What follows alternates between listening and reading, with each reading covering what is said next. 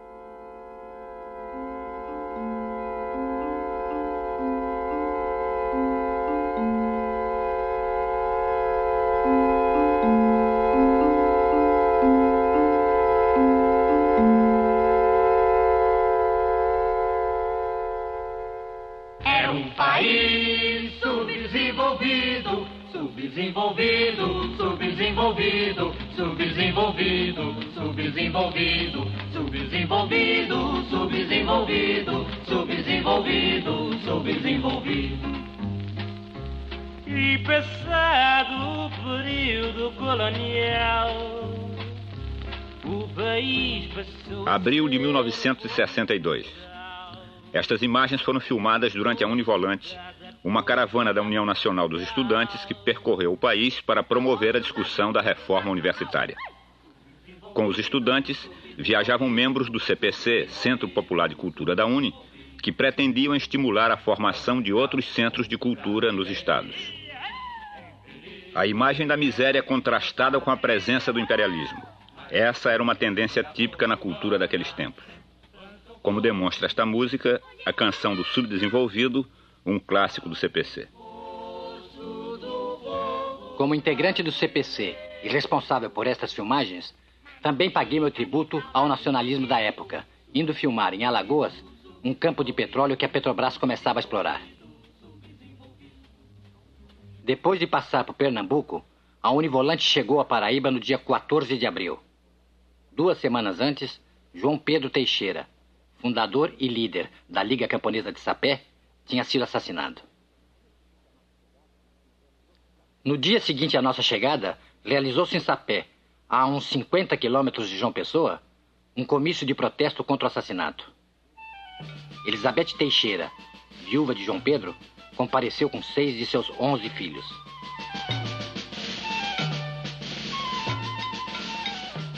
Os camponeses se reuniram primeiro em frente à sede da Associação dos Lavradores e Trabalhadores Agrícolas, mais conhecida como Liga Camponesa. Nessa época, a Liga de Sapé já era a maior do Nordeste, com mais de 7 mil sócios. A Liga tinha sido registrada em cartório três anos antes, como sociedade civil de direito privado. Como a sindicalização rural era um direito inexistente na prática, os trabalhadores do campo encontraram nas ligas o único meio legal para canalizar suas reivindicações.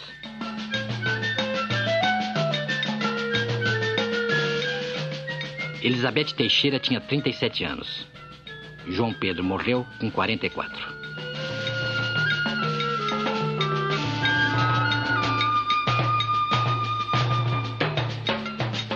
Antes que os camponeses seguissem para a Praça do Comício, tive meu primeiro contato com Elizabeth. Uma curta entrevista dentro da sede da Liga. Aumento do foro, trabalho obrigatório sem pagamento, despejo sem indenização pelas benfeitorias e lavouras, uso da violência pelos grandes proprietários de terra. Na luta contra tudo isso, João Pedro forjou a unidade dos camponeses da região. Foi nesse dia que nasceu a ideia de um filme de longa-metragem sobre a vida de João Pedro Teixeira, que se chamaria Cabra Marcado para Morrer. Produzido pelo CPC da Uni e pelo Movimento de Cultura Popular de Pernambuco, o MCP, o filme seria realizado nos próprios locais e com os participantes reais da história. Elizabeth e seus filhos viveriam seus próprios papéis.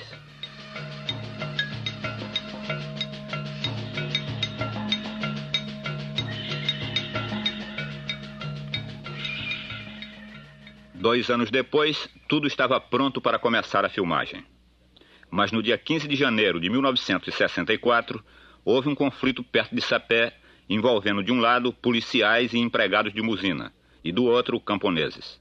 Onze pessoas morreram no conflito.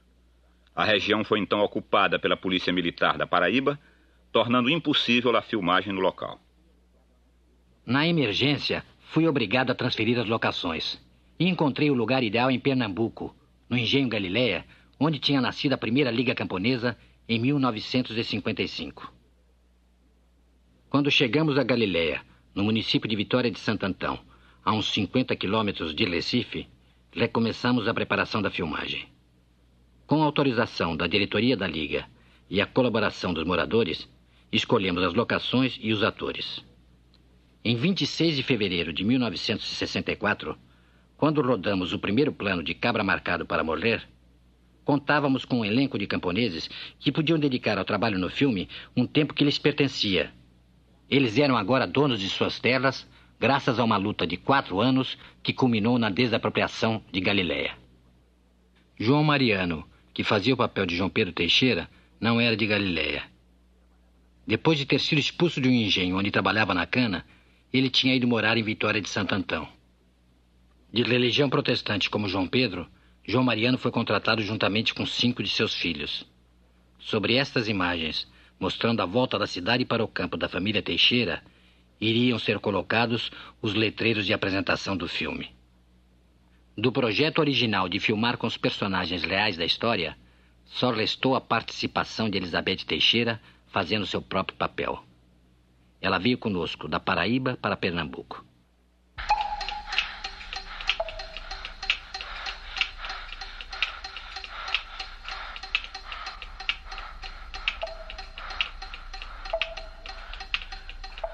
Trinta e cinco dias depois do início da filmagem, no dia 1 de abril, o trabalho foi interrompido pelo movimento militar de 64. Apenas 40% do roteiro tinham sido rodados. Galiléia foi invadida pelo exército e os principais líderes camponeses locais foram presos. Também foram presos alguns membros da equipe, mas a maioria conseguiu fugir para o Recife e depois chegar ao Rio de Janeiro. Equipamento de filmagem, negativo virgem, copião, fita magnética, os exemplares do roteiro e as anotações de filmagem, tudo foi apreendido. Mas a maior parte do negativo filmado foi salva porque já tinha sido enviada ao laboratório no Rio de Janeiro para ser revelada. Sobraram também oito fotografias de cena guardadas por um membro da equipe.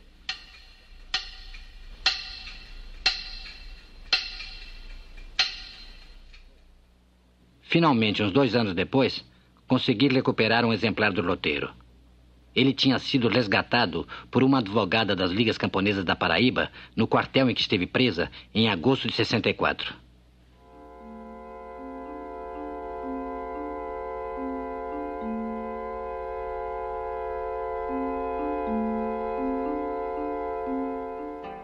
Fevereiro de 1981. 17 anos depois, voltei a Galiléia para completar o filme do modo que fosse possível. Não havia um roteiro prévio mas apenas a ideia de tentar reencontrar os camponeses que tinham trabalhado em Cabra Marcado para morrer.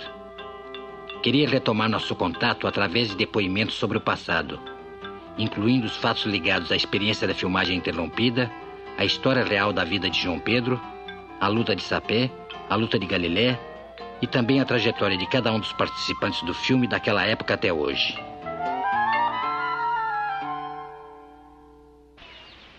Apenas dois dos camponeses que iniciaram a luta de Galiléia ainda estão vivos. José Hortêncio da Cruz e João Virgínio Silva, que não sabe ler nem escrever e é uma espécie de memória da tribo.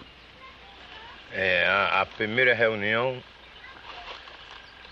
foi ele. A primeira... Mais o cunhado, o sobrinho e eu.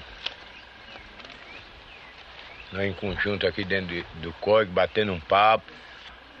Aqui mesmo nesse sítio. Contei minha história, minhas ideias que eu tinha de fundamento de uma sociedade para beneficiar os defuntos, o povo. O defunto aqui era enterrado num caixão que o prefeito tinha na prefeitura, que emprestava a gente para a gente botar o defunto lá no buraco e trazer o caixão e entregar na prefeitura. Esse caixão chamava Lolô, né? A gente tomava emprestado o prefeito para poder enterrar. Galiléia era um engenho de fogo morto, dividido em pequenas parcelas de terra. Nelas viviam 150 famílias de foreiros que cultivavam lavoura de subsistência. O dono do engenho morava em Recife. Os foreiros pagavam um aluguel anual, o foro. O aumento do foro foi também uma das causas da fundação da Liga.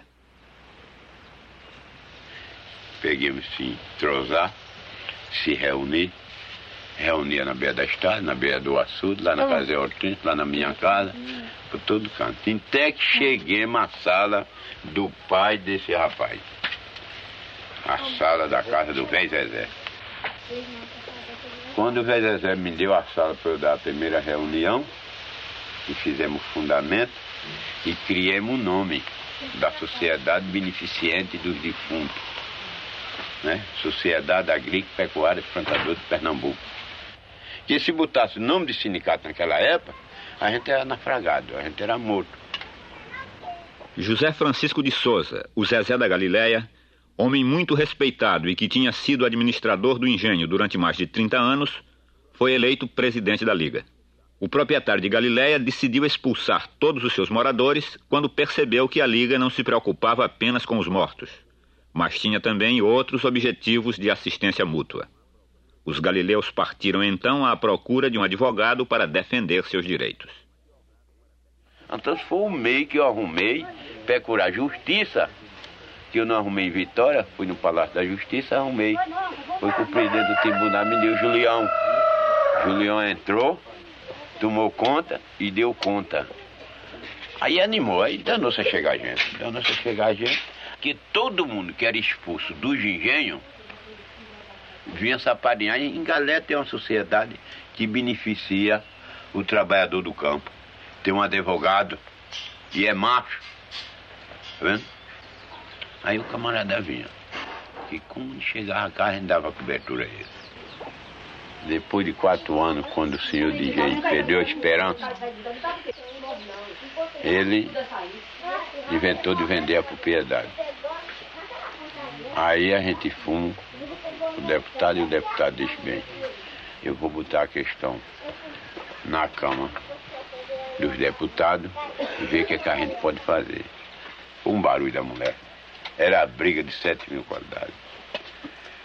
Um gritava, minha gente, não vamos fazer a desapropriação de galé, porque não é desapropriar uma galé, é desapropriar várias galiléias, porque daí em vante pegará fogo dentro do Brasil de ponta a ponta.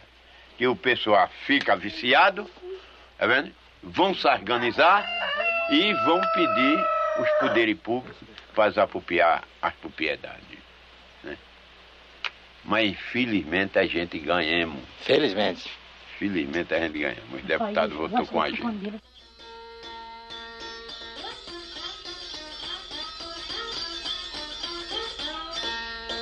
A desapropriação por interesse social de Galiléia foi feita em dezembro de 1959 através de justa e prévia indenização em dinheiro, como determinava a Constituição. Galiléia tornou-se então um símbolo da força do movimento camponês. Mas até hoje, os galileus não têm a escritura de suas terras.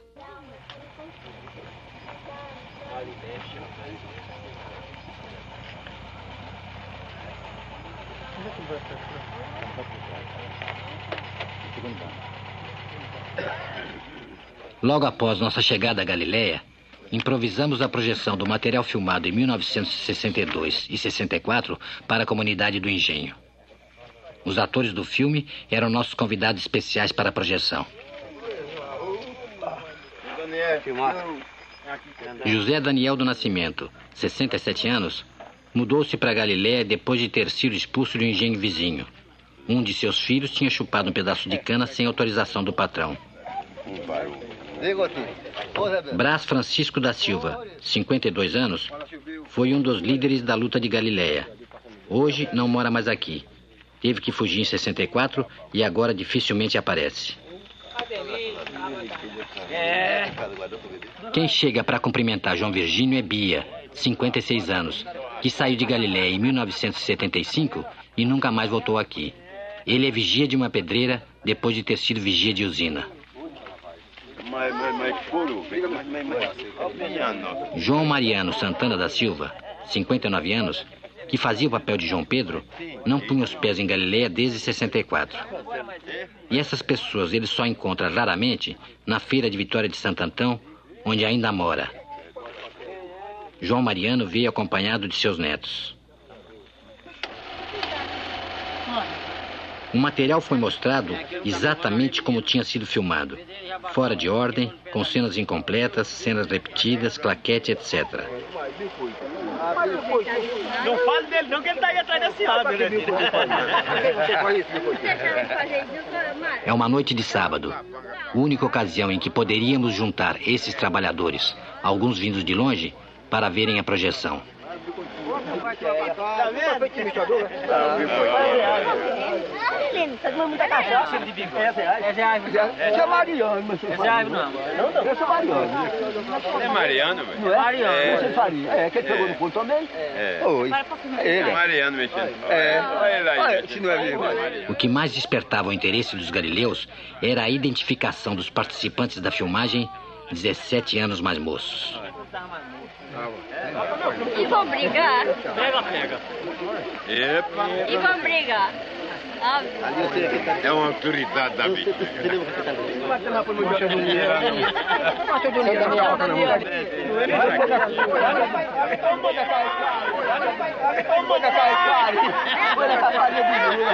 Foi. Zé Daniel ainda vive em Galiléia.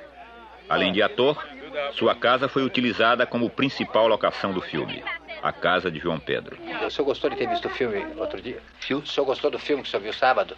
De sábado? É. Foi muito bom. O que, que o senhor achou? Eu Achei muito bem.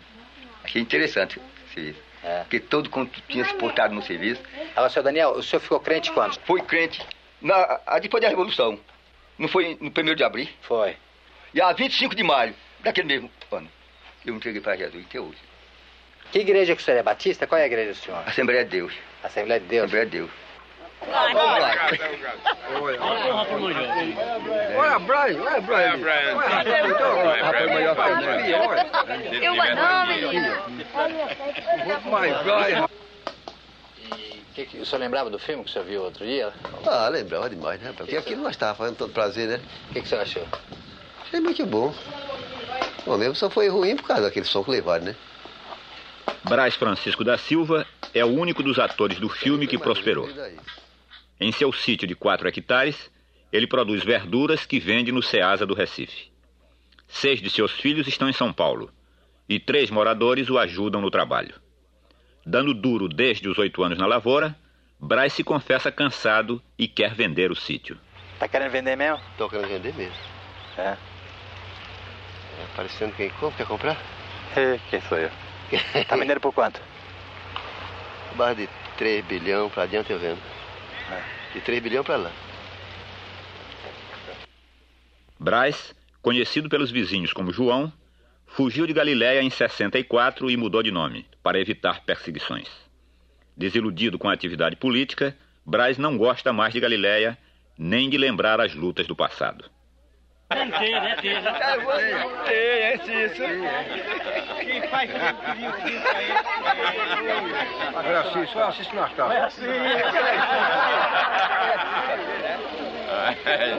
Tá lá no sul do país, a gente tá vendendo aqui. Valeu, né? É, bota mais. Limeira, interior de São Paulo. Cícero Anastácio da Silva.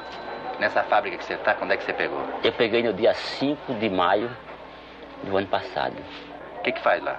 É, um, é laminação de ferro. Por que que você veio pro sul? Eu vim para o sul, que eu estava trabalhando lá empregado. Mas aí depois me desempreguei, passei seis meses desempregado. Eu vim o ano passado, no meio de março. E me diga uma coisa, você tá contente lá, você acostumou, como é que é? Diga. Eu até aqui estou satisfeito, né? Estou contente. Ninguém tem raiva de mim lá, os empregados, os donos mesmo, tudo trabalha comigo satisfeito, não diz nada contra mim, né? Até aqui. Mas você não tem vontade de voltar? Eu tenho vontade de voltar.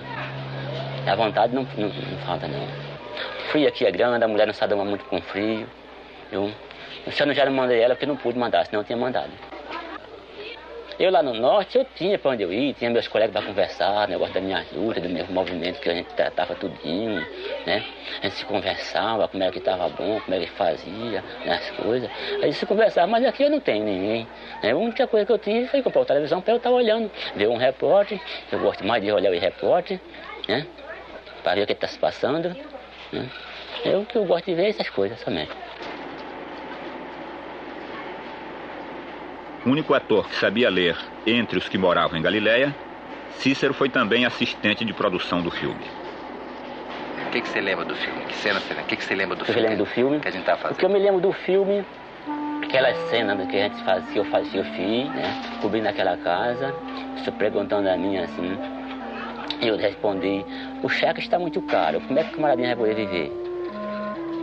Né? Eu pegava uma telha e entregava o companheiro que estava em cima, cobrindo a casa.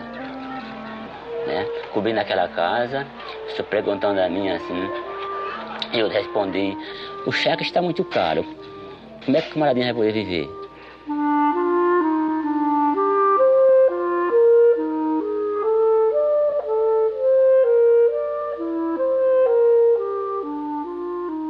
Você tinha esperança que a gente voltasse para completar o filme ou não? Eu, eu sempre tinha essa esperança que ia voltar para a gente completar o filme. Eu sempre pensava nisso, minha mãe já era viva, mas já, meu filho, não tem naquela época minha mãe era viva ainda. Já, né, esse tempo não chega mais não, eu digo, chega, mano. Você só, só não vê aquele que morrer. Mas aquele que não morrer, vê.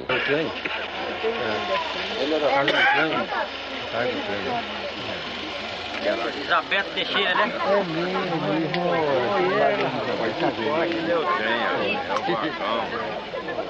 Mesmo não tendo visto Elizabeth Teixeira desde 64, os participantes do filme logo a reconheceram.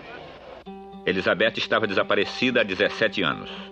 Nem sua família, nem seus antigos companheiros da Liga de Sapé sabiam onde ela se refugiara. Abraão, seu filho mais velho, era o único que sabia. Fui procurar Abraão em Patos, no sertão da Paraíba, onde ele é jornalista. Depois de fazer muitas exigências, Abraão concordou em levar a equipe de filmagem à casa de sua mãe. Fomos até a fronteira da Paraíba e entramos no Rio Grande do Norte, ainda sem saber exatamente o local para onde estávamos sendo conduzidos. Depois de quatro horas de viagem, pegando estradas muito ruins, avistamos uma cidadezinha perdida no sertão, às margens do rio Piranhas. Era São Rafael, um bom refúgio. Situada a uns 300 quilômetros de Sapé e a mais de 500 quilômetros de Galiléia, a cidade tem menos de 3 mil habitantes e nem mesmo a televisão chega lá. Elizabeth vivia em São Rafael com seu filho Carlos, o único que trouxe em sua fuga. Ela tinha mudado seu nome para Marta Maria da Costa.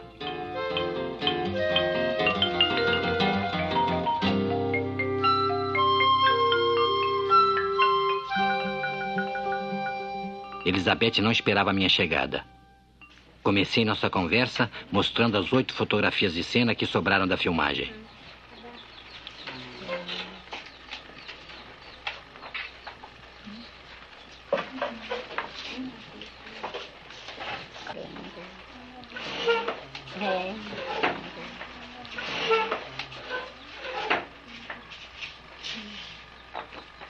Como conseguiu isso? Isso Naquela foi o que sobrou, salvou o fotógrafo tinha, tinha guardado umas fotografias escondidas, salvou. Eu admiro.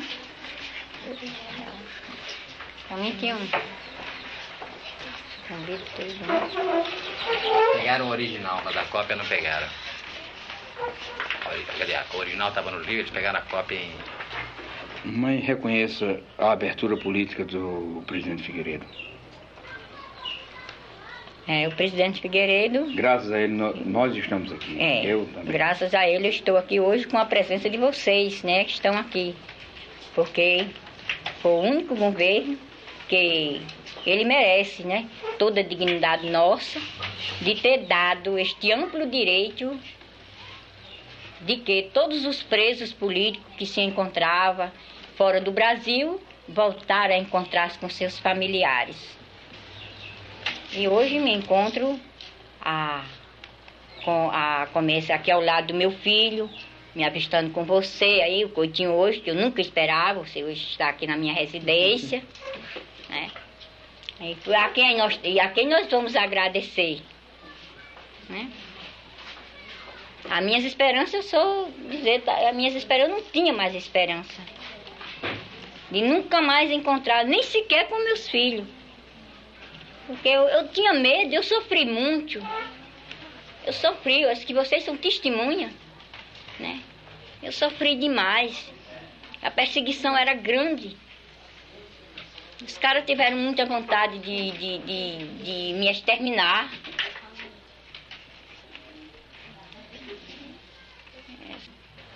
A senhora está muito tempo aqui? Estou há 16 anos. 16 anos a senhora veio pra cá. Depois daquele movimento eu tive que fugir para aqui, não sabe? Vi a coisa ficou um pouco Já mesmo era perseguição todos. Não podia conseguir ficar ali no Recife. Quando eu cheguei aqui, aí a coisa melhorou mais sobre, né? Sobre a perseguição. Eu escondido, ninguém sabia quem eu era. Ninguém sabe aqui quem sou eu. Hoje esse pessoal que está aqui, tudo está sabendo, né? Vocês estão aqui, tudo estão sabendo. Ah, eu cheguei para aqui, eu, eu, dizia que eu não ia dizer que tinha filhos. Aí, algumas pessoas que depois que eu tomei intimidade foi que eu disse assim, eu tenho uns filhos, eu sou viúva, meu marido foi assassinado. Mas antes eu era caladinha, não dizia nada, calada, assombrada.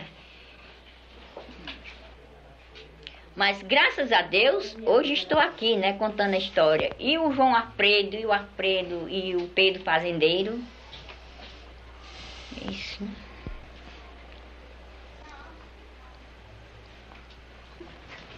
Diga, não é lhe orientando politicamente. Todos os regimes são iguais, desde que a pessoa não tenha proteção política. Todos são os Todos são rústicos, violentos, arbitrários, dependendo das camadas, das situações econômicas. Todas as facções políticas esqueceram Elizabeth Teixeira, simplesmente porque não tinha poder. Está aqui a revolta do filho Mazzelli. Agora, se o filme não registrar esse meu protesto, essa minha veemência, essa, essa verdade que falta a capacidade intelectual expressiva do coração de minha mãe. Eu registro tudo que os membros da família quiserem falar. Estão livres para falar. Mas eu quero que o filme resiste tá. esse nosso repúdio a quaisquer sistemas de governo. Estará registrado, te garanto. Nenhum presta para o pobre. Nenhum. Olha Abraão lá, na esquerda,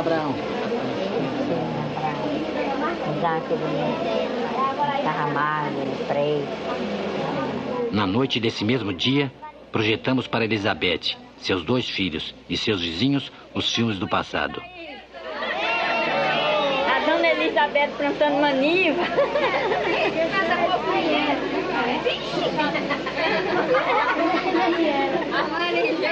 Abraão assistiu à projeção sem interferir. Esse aí faz o papel do meu marido, sabe? Você? O menino bom contente.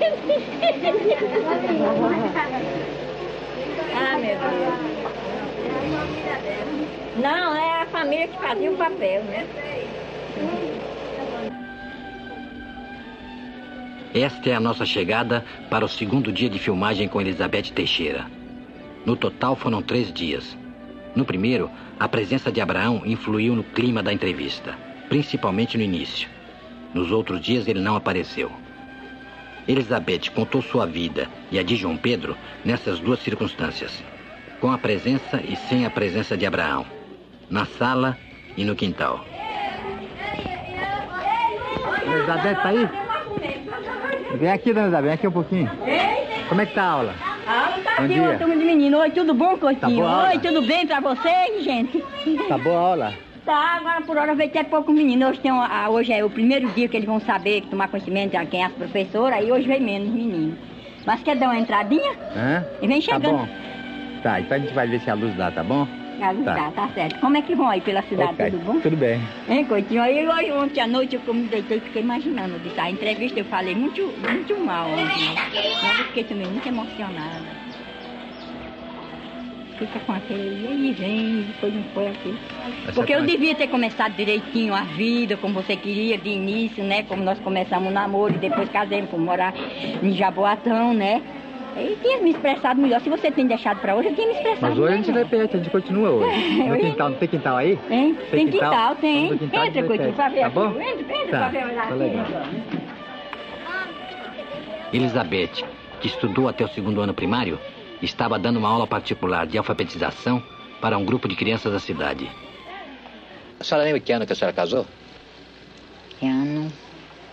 42. Então conta, como é, como é, que, a senhora, como é que a senhora conheceu João Pedro Teixeira? Se eu conheci João Pedro Teixeira em um barracão, fazendo compra lá em Papai. E lá iniciemos o namoro e com continuação, né, casemos. O seu pai era contra o casamento da senhora? É, É verdade que a senhora tiver que fugir porque ele não queria? Como é que foi isso? Fugida, fugi, casei. Papai nunca quis o casamento. Casei fugida, E a senhora casou e foi pro engenho Maçangana, em Santa Ma Rita? em Maçangana. João Pedro foi trabalhar lá? Foi trabalhar lá. O que, que ele fazia lá? Pedreira, trabalhar na pedreira. No engenho, ele no trabalhava engenho, na na propriedade do engenho. E daí, a senhora lembra que ano que a senhora foi pra Cavaleiro? Para Cavaleiro, 45. Não estava dando, a gente foi para o Cavaleiro. Lá ele trabalhando numa pedra, na pedreira, ah, mesmo ali, redores de Recife. Foi lá que João Pedro se tornou amigo de Manuel Serafim. Os dois eram vizinhos, frequentavam o mesmo templo batista e trabalhavam na mesma pedreira. Manuel Serafim ainda trabalha na pedra e continua morando em Cavalheiro, distrito de Jaboatão, no Grande Recife. Mas ele era um moreno um pouco claro, o cabelo emboloado e o cabelo da cabeça era muito agastado, um pouco agastado. Ele, ele usava meia cabeleira rebaixada, bem rebaixada. Ele era um homem assim do corpo desse assim, era forte. Agora tinha o rosto assim mais espalhado com isso aqui mais alto, o rosto redondo, com aquela testa. Que dizem que esse povo dá até um sinal de homens bons, né? De homens de boa, de boa recomendação. Esses homens têm a fonte aberta assim e a testa um pouco larga, sem ser caio. Era alegre ele? É, ele era assim, fortão.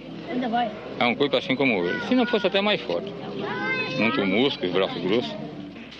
Moramos no Recife. Lá no Recife ele começou esta vida política, participando de sindicato dos operários Era pedreira. da pedreira. Operário da pedreira. Em Cavaleiro, quando ele estava lá, ele já tinha aquelas ideias dele, aquelas ideias políticas dele, de sempre ser pelo trabalhador, de trabalhar pelo operário, lutar pelo sindicato e tal, pela reivindicação do operário. Aí foram deixando de dar trabalho a ele pelas pedreiras, né? Aí deixando de dar, vai oprimindo, coitado, ele aí sai, né? Quando ele saiu, ele foi para Paraíba, foi ser presidente da Liga Camponesa, né? Aí eu disse assim a ele, rapaz, lá tem uns homens perigosos, que é usineiro, e tem outras perseguição, você não vai sair bem. Ele disse, eu vou dizer uma coisa a você, que eu não tenho vontade de morrer. Mas você não tem medo de morrer na bala por causa dessas coisas? E o sujeito às vezes é sujeito. Eu posso até morrer lá na bala, mas é melhor que eu morrer aqui de fome. é melhor que eu morrer aqui de fome. Então, papai manda nos chamar para lá. E lá ele tratou de organizar esta liga. Ele começou a organizar a Liga Camponesa em 58.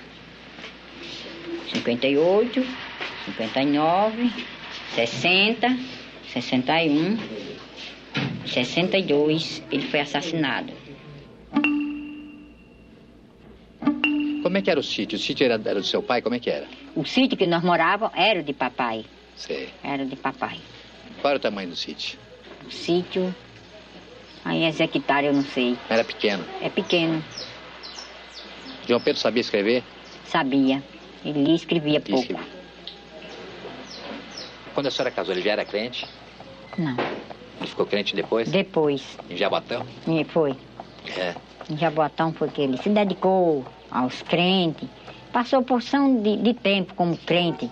Depois ele dedicou-se à política, ficou mais ao lado assim das ligas e abandonou a crença. Até que um dia, quando ele foi preso pelo exército, então eles fizeram várias perguntas dentro da Bíblia e ele respondeu tudo. Então você tem ideia mesmo de crente. Está me respondendo tudo quanto eu estou lhe perguntando. Agora, a senhora foi católica o tempo todo? Tudo. Não tinha briga por causa dos leis? Não, nunca Ele houve. aceitava? aceitava. Falava o seguinte, que não batizava os meninos. Os meninos ficavam tudo pagando. Eu aceitava. Não havia problema, não. Trabalhar no sítio. Morava no sítio e trabalhava no sítio.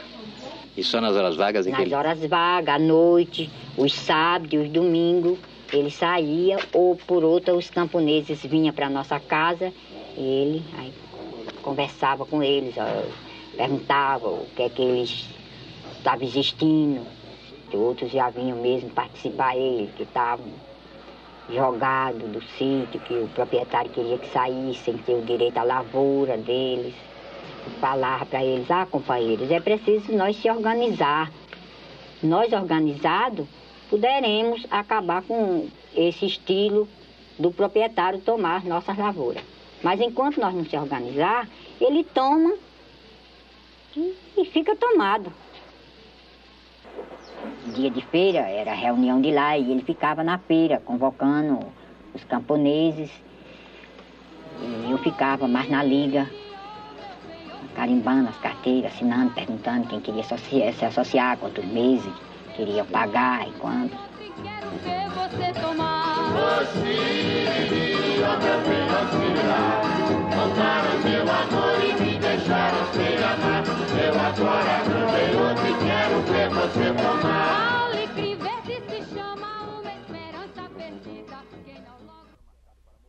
Nesta sequência de Cabra Marcado para Morrer, um grupo de camponeses liderado por João Pedro discutia com o administrador a questão do aumento do foro. Os diálogos da sequência foram criados pelos próprios atores através de uma improvisação feita antes da filmagem. Que história é essa? Vocês não deviam ter vindo de comboio. Quando é para pagar o foro, só vê um só. Isso é feio para vocês. Eu vou mudar a situação da moradia de vocês. Tá muito perto um do outro. Nós estamos pagando direito, mas o senhor quer para mais da conta. João Pedro, você é o cabeça, hein? É quem inventou essas ideias. Ele não é o cabeça. Mas pelos alcances do acordo que está ocorrendo, ele pode fazer um apelo razoável com o que é merecedor. É a necessidade que obriga nós a complicar o caso. Olha, seu administrador, é um caso que eu digo que eu estou muito agitado com o senhor. Tá revoltado? Não devia. Seu filho morre do enterro. Sua mulher adoece e bota na maternidade. Nada falta para vocês. O senhor está muito fraco. Precisa de uma conclusão mais forte. Você pensa pouco. Parece que está doido. Não tem ideia no juízo. Você é meio bruto. Você Eu se atrapalha. quero resolver essa parada com não o vê senhor. que o senhor de engenho não morre, administrador não morre. Só quem morre é camponês. Seu Vieira, nosso caso não é brigar com o senhor, mas nós não podemos pagar o aumento. Você sabe que vocês são meus, eu sou de vocês. Quero que vocês fiquem satisfeitos comigo. Eu não quero brigar. A terra é da gente tudo. Mas essa ideia de não aumentar o foro não assino agora. Só posso assinar quando o patrão chegar da capital daqui a uma semana. Eu tenho que cumprir as ordens do patrão. Bom, pode esperar uma semana, não é? Conforme a resposta do patrão, nós damos nossa resposta. Vamos pensar melhor para viver. A vida é doce. Vão para casa, converse com a família.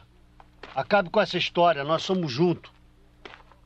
Então, semana que vem a gente volta para saber a resposta.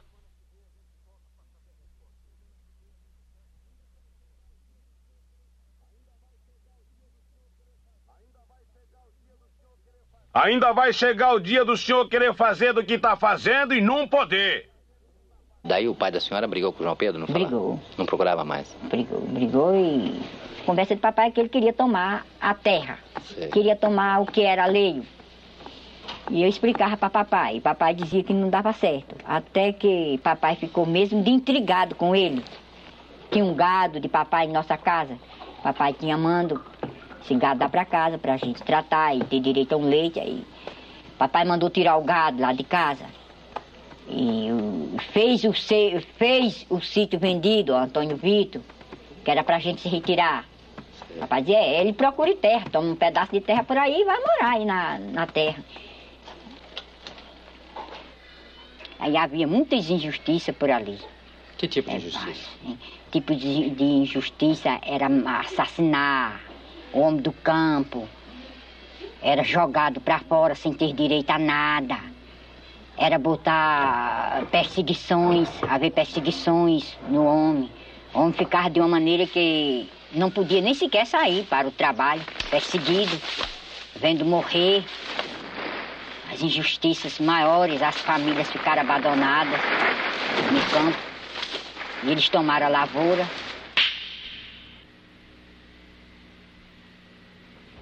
Conhecia a, Freire na Liga, ele era associado da Liga Camponesa, era um forte, era um lutador. E era um homem sofredor lá, por conta do Pedro Ramos cometia várias pressões nele até que um dia ele se encontrava na roça, quando o, o, o latifúndio chegou, o capanga do latifúndio chegou e, e agrediu ele e o matou.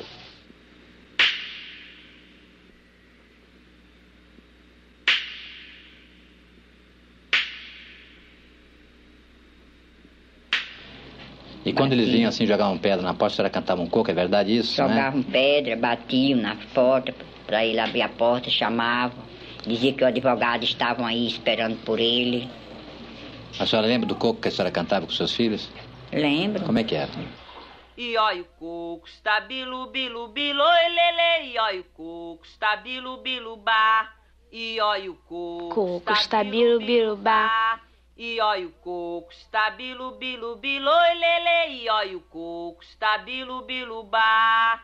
E olha o coco, está bilu, bilu, bilu, ei, olha o coco, está bilu, bilu, ba. Minha senhora, de que chora esse menino? Chora de barriga cheia, com vontade de mamar. E olha o coco, está bilu, bilu, bilu, lele. E olha o coco, está bilu, bilu, ba. E olha o coco, está bilu, bilu, bilu, lele. E olha o coco, está bilu, bilu, ba. Minha senhora, de que chora esse menino?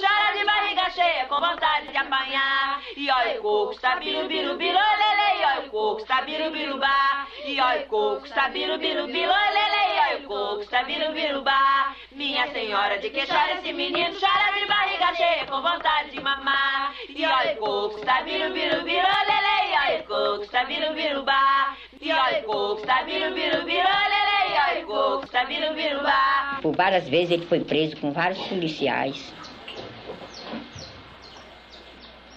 E ele facilitou um pouco. Eu ensinando os meninos, os meninos assim na mesa.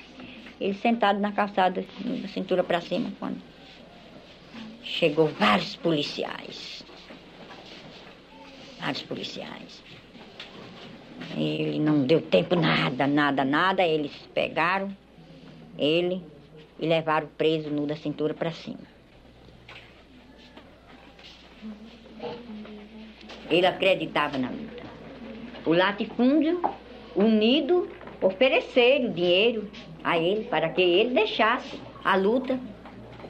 Eles davam outro, qualquer meio de vida para ele sobreviver.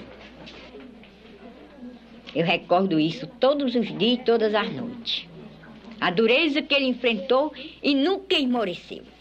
Ele nunca chegou em casa para dizer: eu, Elizabeth, eu estou arrependido, ou, ou isso, nunca. Era firme. Aí disse, vou preparar uma concentração para o sábado. Eu disse, não é possível preparar a concentração. Ele disse, preparo a concentração. Disse, conte comigo. Pegou um jipe, saiu e disse pelo sítio. E nesse dia nós fizemos a maior concentração em protesto. Ele tinha certo como o latifúndio ia tirar a vida. Um dia eu chamei ele, João Pedro, vamos sair desse estado. Não está dando mais para nós, a situação está difícil. Hum, chega um e outro aqui diz que o latifúndio aí fala só em tirar a sua vida, fala até que no dia que você for assassinado, eles têm que tirar a orelha para beber com cana a sua orelha. Não é possível uma coisa dessa. Vamos ver se retirar daqui, vamos ver se nós vamos para o sul. Ele olhou para mim e disse: é,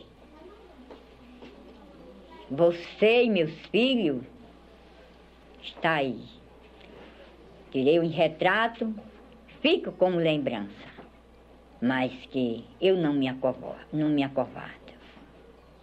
Sei o que há a minha vida eles vão tirar, tenho certeza. Eu vejo ódio na cara do latifúndio. Para onde eu passo, eu ouço resmungar e vejo a ira tirana que eles estão de mim. Eu sei que, que vou tombar, eles vão me tirar a vida.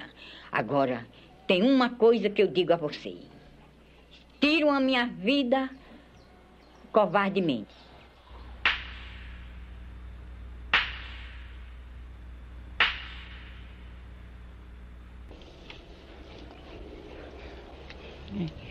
Foi no dia 2 de abril, em uma segunda-feira, que ele ia entrar em entendimento com o advogado sobre a questão que tinha em, no, sobre o terreno que nós morávamos, que estava em desentendimento com o proprietário. Ele tinha recebido o chamado do advogado e neste dia ele aproveitou e trazia o livro do menino mais velho que ia fazer o demissão. Ele conduziu os livros de admissão, não é isso? É.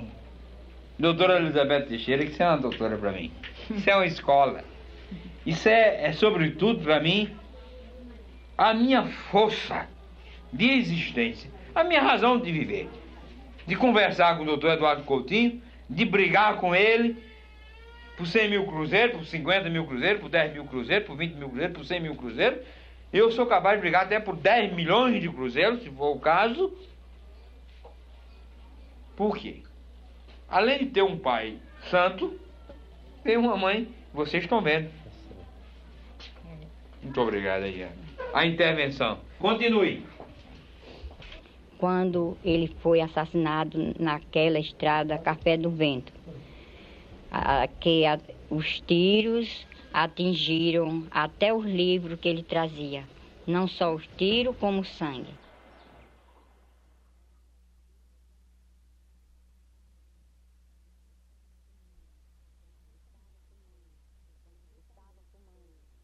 Estava fumando quando justamente foi receber os tiros. Por volta de 8 horas mais ou menos, estavam vendendo já a Folha do Povo, com toda a notícia, com toda a reportagem dele o pessoal tudo comprando. E dizia assim, rapaz, mataram o presidente da Liga Camponesa da Paraíba. E aquele nome surgia assim numa notícia como se fosse uma grande pessoa, né? E a gente sentimos uma tristeza assim.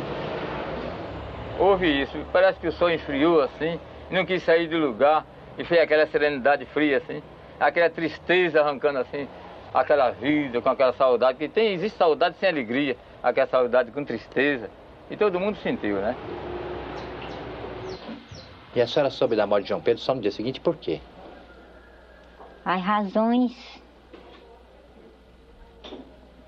Penso que houve um esconderijo assim do próprio latifúndio e de que os companheiros, quando tomaram conhecimento, ficaram também sem coragem de chegar até a minha porta e, e, explicar a razão do caso.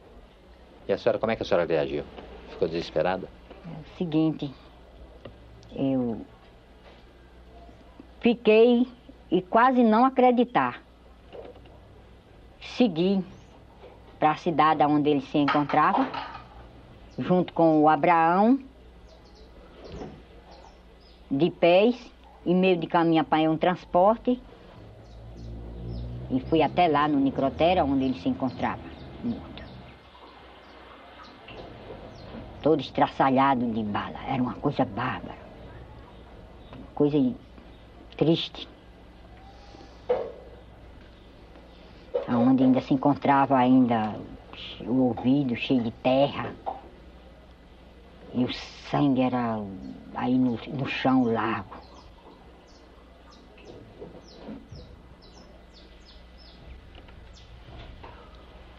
E eles nunca foram punidos, os criminosos, né?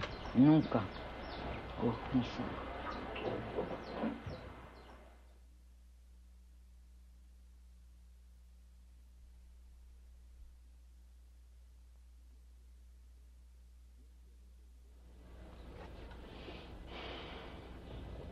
João Pedro Teixeira foi assassinado de emboscada no dia 2 de abril de 1962 por dois soldados da Polícia Militar. Também participou da emboscada o vaqueiro de uma fazenda do latifundiário Aguinaldo Veloso Borges, suplente de deputado estadual.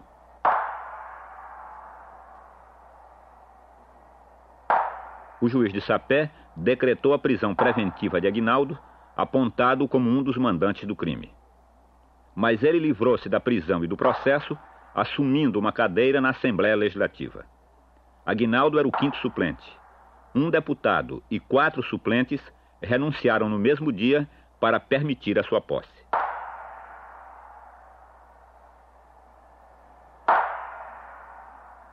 Em março de 1965, os dois policiais que mataram João Pedro foram absolvidos por unanimidade pelo Tribunal do Júri.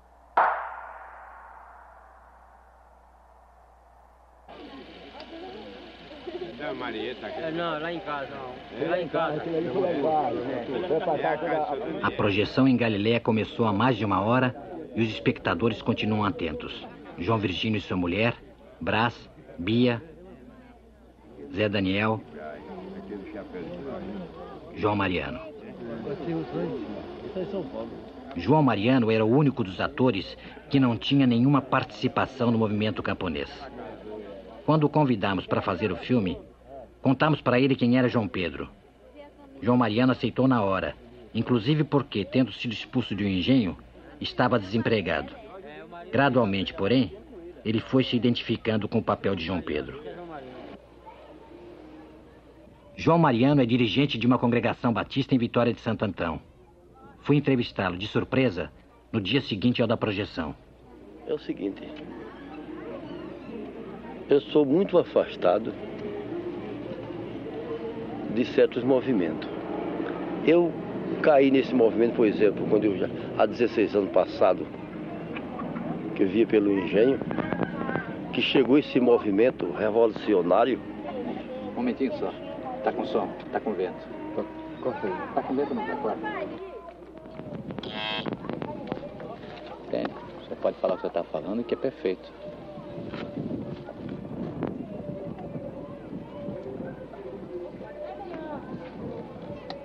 Tá? Pode falar, seu Mariano, sem problema, sem medo. O senhor diz como é que o senhor vive pronto.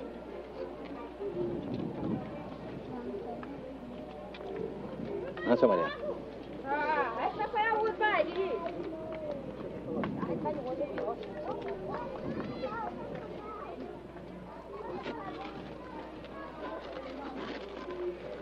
Essa Mariana.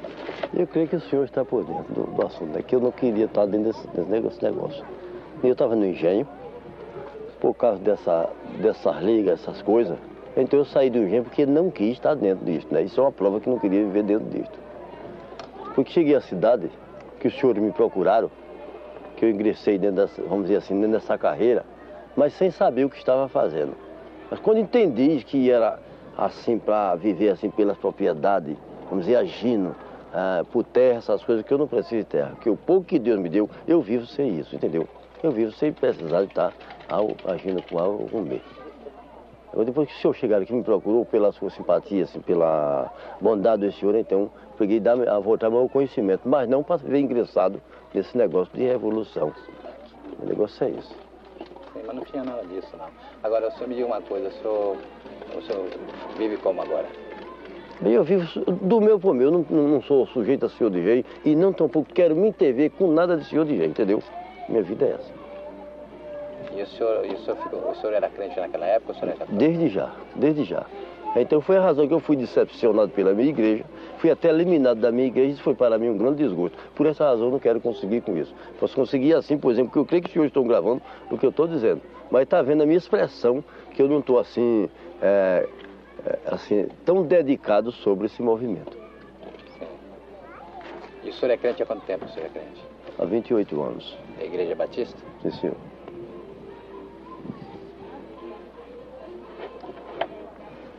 Porque dizem na primeira todos caem, na segunda quem quer, quer, cai quem quer. Eu já fui decepcionado pela minha igreja. Passei novamente, o que, que eu estou fazendo? Por que, que Novidade. você foi decepcionado? Porque a igreja não quer dentro desse movimento, porque isso é um movimento revolucionário. E eu não quero revolução comigo? O negócio é calma. É, o senhor com o seu e eu com o meu, cada um vive, vive a sua vida, que eu vivo a minha vida, entendeu? O negócio é isso.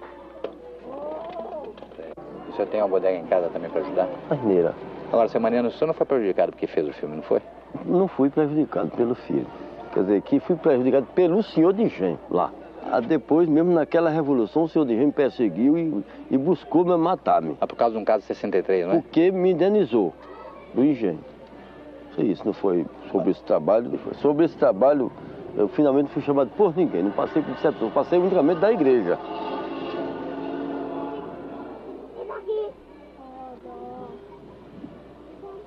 Mas o senhor gostou de ontem ter visto o senhor na, no Eu filme? fiquei satisfeito, né? Fiquei satisfeito porque a gente tem satisfação, vamos dizer assim, de desfrutar o nosso trabalho, né? Porque eu vi o meu trabalho nesse filme.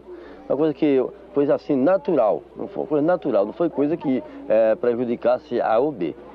Até o que eu vi, vamos dizer que foi uma coisa que eu fiquei satisfeito, porque vi o fruto do meu trabalho.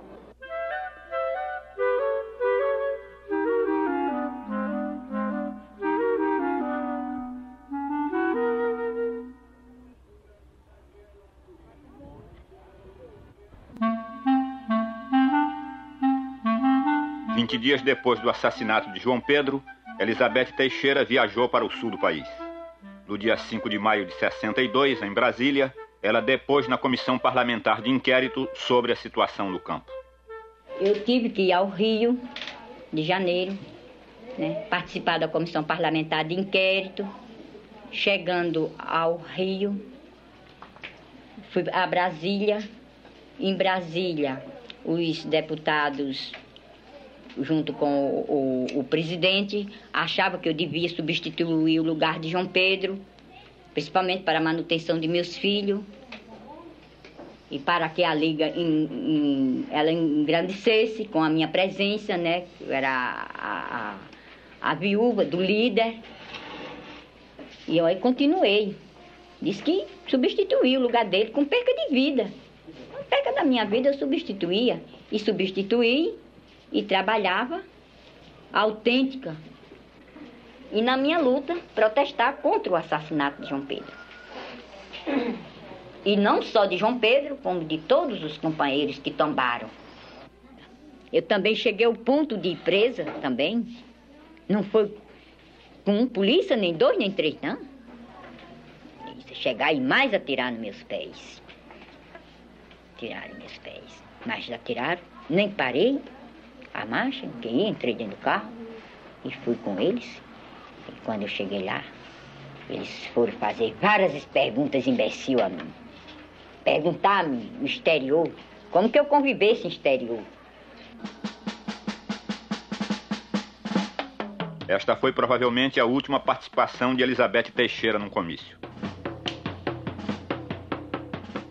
O comício, realizado nos primeiros dias de 1964, comemorava a fundação do Sindicato de Trabalhadores Rurais de São Miguel do Taipu, cidade próxima de Sapé. Respondendo às pressões do movimento camponês, o governo federal vinha estimulando nos últimos meses a sindicalização do campo.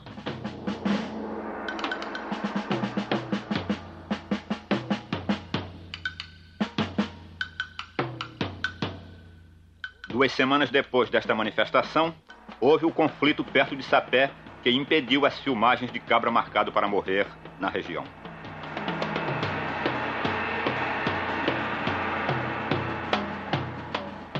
Um mês mais tarde, em fevereiro de 64, Elizabeth ia conosco para Pernambuco participar das filmagens em Galiléia.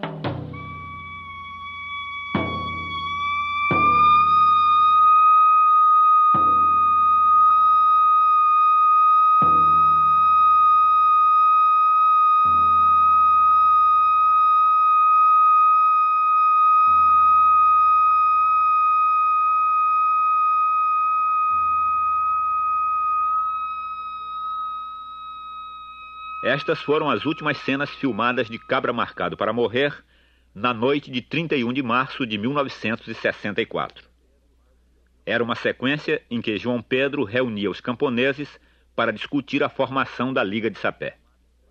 Da sequência, só foram filmados três planos. O primeiro, quando Elizabeth serve o café. O segundo, quando ela ouve um ruído fora da casa e vai ver o que é. E o último, quando Elizabeth volta e avisa assustada. Tem gente lá fora. Tem gente lá fora. Tem gente lá fora. Tem gente lá fora. Tem gente lá fora. Tem gente lá fora. E aí? 31 de março, né? 31 de março, a gente fica aqui encurralhado pelo exército. Não o exército daqui de Pernambuco, mas sim o exército da Paraíba. Todo soldado quando chegava aqui era desconhecido, que ninguém conhecia. E entraram, entraram de pés. Eles não entraram em carro, não. Entraram todo mundo de pés. Encheu por aí. Era soldado por todo canto. Todo mundo correndo, todo mundo dentro das matas, dentro das capoeiras. E a procura só de três pessoas. João Virgínio, Zezé, Rosário. Só essas três pessoas, quem eles queriam. O pessoal do filme ele queria também, mas não pegaram também. Ah, esse é que era o povo que eles mais desejavam. Era o povo do filme. Onde era a casa que a gente filmou? Do seu pai? Era ali. A casa era mesmo ali. Então a casa já não está mais no lugar, porque a casa era muito velha. Aí tiramos para fazer em outro lugar. A casa de Zé Daniel, no filme, era a casa de João Pedro. E nela também se guardava o equipamento de filmagem. Eu subi a mata, atravessei, cheguei em cima, no campo. Eu gritei para um, filho de Daniel. Duda, ô Duda, avisa os meninos lá que a turma vem, a tropa vem todinha ali atrás. Chega já aí. Duda subiu, estava jogando futebol, peladazinha, né? Deu o recado, vocês saíram. Aí eu atravessei o campo. Eu olhei, eles não vinham, eu atravessei o campo. Quando eu cheguei lá, vocês já iam subir na serra do outro lado. O povo que estava no filme já tinham saído, se esconderam numa mata aqui detrás desse morro. As tropas chegou, quando de lá eu olhando, aí chegou logo três caminhão do exército, mais ou menos às 8 horas da noite. Eu só vi era os barcos dentro de casa. Então o, o exército virou todo o móvel de dentro de casa, virou banco de perna para cima, mesa de perna para cima, cama, tirou os colchão da cama, virou tudo no meio da casa. A, a barriga de farinha, que nós botava farinha numa barriga grande, de tábua, ele jogou no terreiro, na porta da cozinha, uma panela de macaxeira que estava cozinhando para a gente comer. O exército quebrou no terreiro da cozinha e arrebentou as malas da gente, as maletas todinhas, as malas da minha irmã. E levou a, o motor, levou o caminhão do motor, levou as lâmpadas todinhas do filme, levou as macas que estavam no terreiro, aquele material todo levou.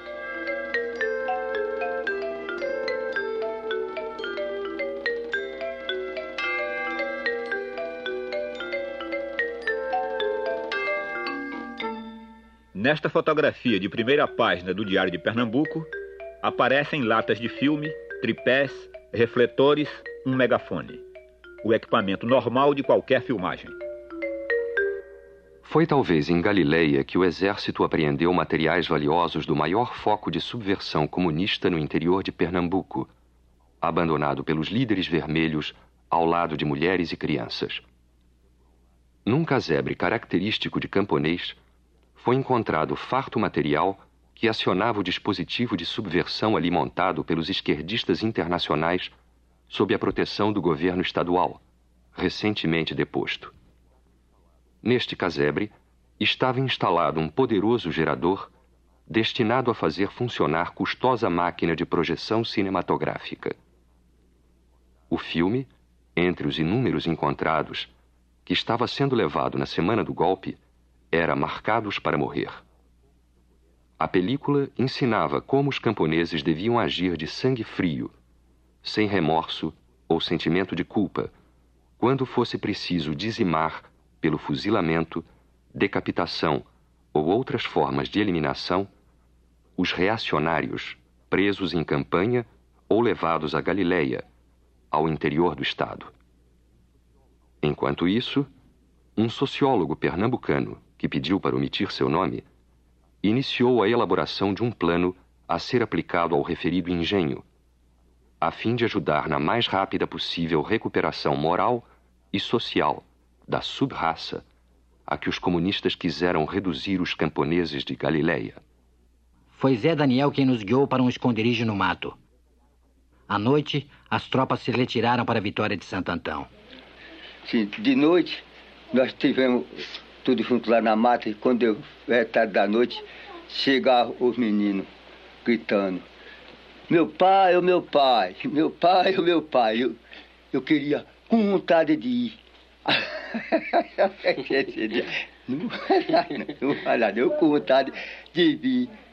Venha tomar café, o povo já foi-se embora. Zé Feliciano dizia, Pai Daniel, venha pra casa, venha tomar café, o povo já foi-se embora. Eu queria ir. O senhor não respondia por quê? O senhor não respondia, coitinho que estava lá. Não vai dar, não, não vai não. Aí eu queria. A gente falava para o senhor não responder porque o exército podia estar lá ainda, né? Podia estar. Eu disse, não vai não. De manhã bem cedo, nós saímos do mato juntamente com Elizabeth e nos despedimos dos camponeses. Divididos em grupos de três, subimos pelas colinas e fomos sair na estrada para Recife, alguns quilômetros adiante. Aí, cada grupo tomou separadamente um ônibus e conseguimos todos nós chegar a Recife. Só mais tarde soubemos que cinco membros da equipe que preferiram ficar em Vitória de Santo Antão tinham sido presos. O exército voltou a Galiléia pouco após nossa partida. Nesse mesmo dia, 3 de abril, Zé Daniel se entregou. Eu vim entregar ao senhor. Sim, no princípio eu disse a ele. Eu digo, olha, eu peço pelo leite que o senhor mamou da mãe do senhor. Peço pelo amor de nosso Senhor Salvador Jesus Cristo. Que o senhor veio, que eu tenho algum caso dentro, modo de ser preso. Ou apanhar, o senhor passa uma bala, duas, três, conforme tu aguentar. Ele disse, Antônio, você só tem medo de ser preso. Eu digo, tem, senhor. Porque para isso eu venho respeitando. Homem, menino e mulher. Para ser respeitado também. Eu como um homem velho, fraco, sou fraco, graças a Deus, pobre é o diabo. Eu digo, mas como um homem fraco, mas vivo em riba do meu respeito, também quero morrer honrado e respeitado. Porque eu soube que o senhor queria me ver. Eu vim para morrer no meu terreiro. Mas não para ser preso nem apanhar. Porque eu sabendo para ser preso ou apanhar, eu morro os tacos caindo em riba da terra, pulando de taco por taco. Mas não me entrego. Aí pegou o sargento Sarado. Seu Daniel, me diga onde está as armas daqui. Bem, eu digo, tirando aquela arma que o senhor levou da minha casa, e outros que tem por aí espingarda de tapa de gato para matar algum passarinho para o filho comer, é as armas habitam dentro da galéia. Não, seu Daniel, é dessa metralhadora, eu digo, dessa eu nunca tinha visto. Que eu vejo falar em metralhadora, mas nunca tinha visto. Estou vendo agora na mão dos senhores. Que eu tinha vontade de ver, mas nunca vi. Com a ajuda de Zé Daniel, nós tínhamos escondido a câmara de filmagem numa espécie de gruta, no meio do mato. A câmara foi a última peça do equipamento descoberta pelo exército. Essa pedra aí. Pode descer. Agora pode explicar onde é que está. Aí debaixo dessa pedra aí. O que é que estava debaixo dessa pedra aí? A, a máquina que firmava estava debaixo dessa pedra. Ele perguntou, eu digo, aí nós descemos pela varedinha, que eu não quis dizer, eu digo, mas vamos ver, eu neguei, eu não quis explicar que sabia. Mas vinha pela varedinha, eu digo, a varedinha aqui, eu digo, acho que ele descer por aqui, mas não, não expliquei que tinha botado. Mostra eu digo, onde é que era. Mostra é a varedinha. Aí cheguei, vi a varedinha, não afundou, né? Aí ah, vesti a máquina, eu disse, olha ali, tá ali, olha. Quando ele aí pegou a, a máquina e quando ele chegou aqui, ele gritou, vem, vem contar que eu achei. João José, filho de Zé Daniel, tinha 20 anos na época. Só foi a única coisa que eu pude conservar para guardar. Foi esses dois livros que ficou em cima da mesa. E o resto o exército levou tudo. Dentro dessa maleta é onde eu guardo sempre meus livros. História de um manuscrito, Caput. Todas as manhãs eu me sentava na horta, debaixo de um pé de alcácia, e punha-me a trabalhar. Se alguns dos milicianos das SS se aproximavam da sebe da horta, o camponês avisava-me, tossindo. Então era para ele, quando a tropa chegava, ele lá dentro da horta, ele tossia, dava o aviso. Aí lá ele escapulia, o exército não prendia ele. Essa história do filme aqui de vocês é parecido com isso. quando tinha de ir à frente de, de batalha. Eu confiava o manuscrito de Caput ao meu amigo Romão Chucena, que o escondia num buraco da parede do chiqueiro. Eis de ficar sempre grato ao camponês Romão Chucena e à sua jovem Nora por me terem auxiliado a salvar o meu perigoso manuscrito das mãos da Gestapo. E esse livro daí você relacionou com o filme, né? Foi, é do menino, é de vocês. É foi um de vocês que E deixou. quem é esse livro? Eu não sei. É? Ficou em cima da mesa. Há Quando eles quantos, anos, saíram. há quantos anos você guarda esse livro Há aí? 17 anos. E esse aqui também. Inclusive tem o nome de Fernando Duarte. Que era acho aquele Fernando Maguinho, não era? Que é o fotógrafo do Sim, deve ser, né? fotógrafo. Então eu disse, deve ser dos meninos do filme. E ainda tem negócio de máquina de filmagem, essas coisas, eu deixei dos meninos do filme. Aí guardei todos os dois. O capitão do exército pelejou para levar isso aqui. Porque tem uma história da guerra mundial, da Rússia, sei o quê. Ele pelejou para ficar. Eu disse, não senhor, esse livro é meu. Ele disse, não é seu. Esse livro é dos cubanos, rapaz. Eu disse, não senhor, esse Quem livro é meu. cubanos? Quem era os cubanos? Era vocês? Ele culpando vocês? Achando que a gente era Sim, cubano. pensava que vocês eram os cubanos barbudos que estavam fazendo uma filmagem aqui, né? Lá naquela época, em 64. Então eu disse, não senhor, aqui não tem nada cubano, não tem comunista, tá ouvindo?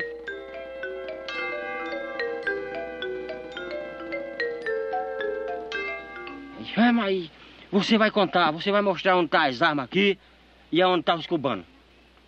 Que aqueles cubanos queriam fazer revolução aqui. Eu digo, aqui não senhor. Nada de revolução ele não falava aqui. Entendeu? Nada de Cuba ele falava aqui. Mas como é a fala dele? Como é a bom dia que ele dá? Eu digo, bom dia, normal que nem a gente. Mas ele fala um, um sotaquezinho puxado. Eu digo, claro. Fala um bom dia. E tá, mas é normal. E o carioca fala diferente, um pouco. Aí o outro foi disse assim, é fácil ser carioca mesmo, né? Disse, é fácil ser carioca, tenente, porque o carioca fala um sotaquezinho, né? Aí eu disse, é, ele fala normal, tudinho. Eles conversavam com você tudo normal. Você entendia a palavra dele? Claro, entendia tudo. Depois ele foi e disse, tá certo, Dão. Agora tu vai mostrar onde tá as armas. Eu digo, ah, dessa aí só quem tem é dois fazendeiros que moram aqui. É o senhor de engenho de Bento Velho e Pedroso de- do engenho Gamileira. Mas tem muita dessa. Ele é cangaceiro. É um grande fazendeiro. Ele disse, ah, mas aquilo é dele, aquela ali é dele. Eu quero ver aqui vocês, que Julião disse que tinha 20 mil armas para vocês fazerem a revolução aqui. Tá vendo? E os comunistas estavam aqui fazendo filme aqui para fazer revolução aqui, Dão. É para você mostrar onde tá ele. Aí foi endurecendo, né? Aí foi criando raiva, né? Ele disse, coronel, aqui não tem nada de comunista aqui, nem cubano, nem nada. Tem um povo morrendo de fome. Doente, sofredor, como eu mesmo tô doente. Tá vendo? E precisa de remédio e de comer, esse povo daqui. Liberdade e terra para trabalhar. Aí disse, mas é possível. Ele disse, apoiou, amanhã eu vou trazer remédio, chama o povo. Vai chamar o povo que estiver escondido pelas matas para se receitar comigo, para a gente dar remédio e conversar com ele. Vai chamar João Vivino. Eu digo, eu não, eu, eu não sei onde está João. Eu entreguei. Passei sete dias escondido sem poder sair para canto nenhum. O jeito que teve foi me entregar. Quando eu passei oito dias no quarto exército, no dia 15, que o governo sumiu a presidência da República, Castelo Branco, tiraram eu para a Secretaria da Segurança Pública, para eu depor. Quando botaram eu para depor, botaram dois tiros para bater em mim, né? Mais dois líderes de Galiléia foram presos na primeira quinzena de abril. Zezé da Galiléia, solto após três meses de cadeia, e Severino Gomes da Silva, o Rosário, filho adotivo do velho Zezé, que ficou preso 45 dias. Eu produzi aqui nesse sítio onde estou meio caminhão de mercadoria por semana. O exército pegou, tirou eu aqui, meteu na cadeia, cegou-me um oi. deu uma pancada, eu perdi o ouvido. Outra pancada, eu perdi o coração. Passei seis anos na grade da cadeia. O que foi que eu constituí na grade da cadeia para a nação? Tomaram um relógio, um cinturão, 50 conto em dinheiro, um jipe, o exército tomou. O cangaço está lá na da prefeitura de Vitória, lá na delegacia, um jipe meu, não me entregou mais. Isso é tipo de revolução, pegado de um homem lascado com nem eu, fiquei meu filho todo morrendo de fome aí, e o exército tomar um carrinho que eu tinha, tomar os documentos, tomou tudo, acabar ficou com ele. Que vantagem foi o exército fazer uma desgraça dessa comigo? Era melhor mandar me fuzilar, não era? Do que fazer uma miséria dessa. Eu fiquei mais revoltado do que era. Deixar meus filhos tudo morrendo de fome aqui, eu lá, ficar lá na cadeia, no cacete, no pau. Passei 24 horas dentro de um tanque de merda, com água aqui no embigo, cada um rolo de merda dessa grossura, aquele cardo, aquela manipeira, um quarto apertado, e eu passava assim, uma hora, outra hora assim, outra hora assim, outra hora eu ficava assim. Passei 24 horas em pé, só o diabo aguenta, pai. Vamos passar dentro de um tanque de merda 24 horas em, pé. Só Satanás. É eu não, eu não acredito que estou vivo, não, porque eu nunca vi um espírito da minha qualidade aguentar. Mais choque elétrico de que eu aguentei, não. Cada espírito assim.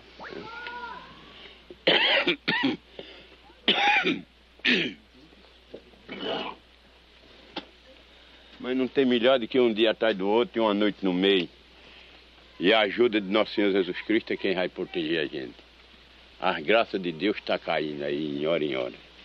Confie em Deus, porque essa infelicidade, um dia o povo tem de pensar quem são eles. Não é possível a gente viver a vida todinha debaixo desse pé de boi, não. Condenado a 10 anos e 6 meses de prisão, João Virgínio foi solto em 1970, após cumprir seis anos de sua pena.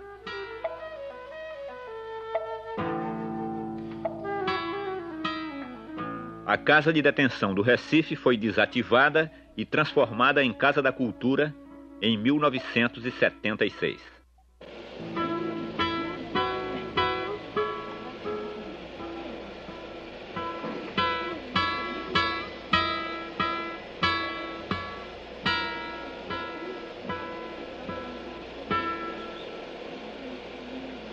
No dia 3 de abril de 64, uma semana antes da prisão de João Virgínio, Elizabeth Teixeira fugiu de Galiléia junto com a equipe do filme e foi para Recife.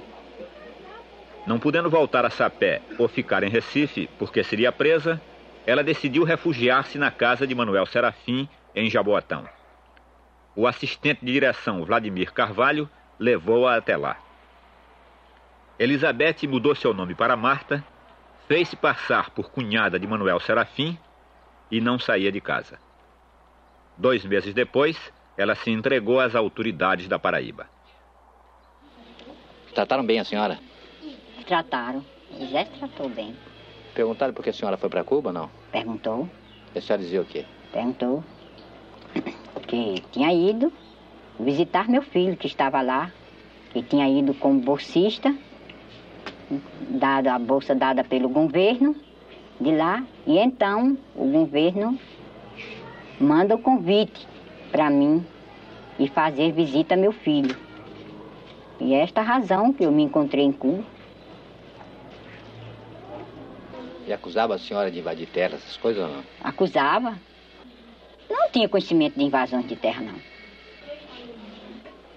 Se havia, porque havia algum desentendimento entre o proprietário e o morador. Que nenhum proprietário quer que o morador tenha direito a nada. Queria tomar mesmo na marra. E o morador se via obrigado a resolver o problema dele. Solta após quatro meses de prisão, Elizabeth voltou a Sapé temendo por sua segurança, foi morar na casa do pai, para onde já tinham sido levados os seus filhos. Aí vem a onda de perseguição. Polícia, para me levar novamente. Isso na casa do seu pai? Na casa de papai. Aí vem os policiais, né, para me levar. para lá, para de novo, para ficar lá no, no agrupamento, ou por outra, eles também torturaram, dá fim por lá. Aí eu meditei assim e me vali do velho. Meu pai disse, papai, não é possível ir acompanhada de tanto policial. Já que ele diz que é amigo do senhor, papai, faça com que esse, esses policiais vá embora e que eu vá me apresentar amanhã. Eu me encontrava doente, papai falou para o, o coronel Luiz de Barro que não era possível ir e que no outro dia ele dava certeza eu me apresentar. Então era a palavra dele, vale dali para mim apresentar no outro dia. No outro dia não foi possível. Eu panhei o carro, dizendo a papai que ia me apresentar. Mas isso não era possível. Eu sabia que ia ser torturada, ou até morta como o Alfredo, mais o, o menino. Em setembro de 64, pouco depois da libertação de Elizabeth, João Alfredo Dias, o Nego Fuba, e Pedro Inácio de Araújo, o Pedro Fazendeiro, fundadores da Liga de Sapé, desapareceram logo após saírem da prisão. Nunca mais foram encontrados. Três dias depois do desaparecimento, um jornal informava que dois cadáveres mutilados tinham sido encontrados numa estrada da Paraíba. Segundo o jornal, tratava-se de marginais eliminados pelo Esquadrão da Morte. Os cadáveres nunca foram identificados. E seu pai lhe ajudou esse tempo todo? Não. Não. Não sei nem se são vivos meus pais. Tenho nem conhecimento se são vivos. Por que, que ele não ajudou a senhora? Aí não estou sabendo. Eu não sei. Melhor ele não ter um endereço né? E os filhos ele não ajudou a criar pelo menos alguns? Ajudou. Ajudou. Cria dois irmãos meus. Cria dois irmãos seus. Até hoje nós não informamos para onde estão. Nós vamos informar agora ou não? Exatamente. A partir de agora, acho A partir de agora vamos é informar bom informar tudo. para ver facilitar um pouco lá. É isso. Eu vou tentar localizar todo o restante da família. Né? Vai tentar. Tentar localizar. E a senhora, por que, a senhora ficou com, com o Carlos de todos os filhos? Por quê? Ricardo, porque é o seguinte, papai não quis ficar com ele, que achava ele parecido com o João Pedro. Ele disse que não ficava com ele. E é parecido? Parece.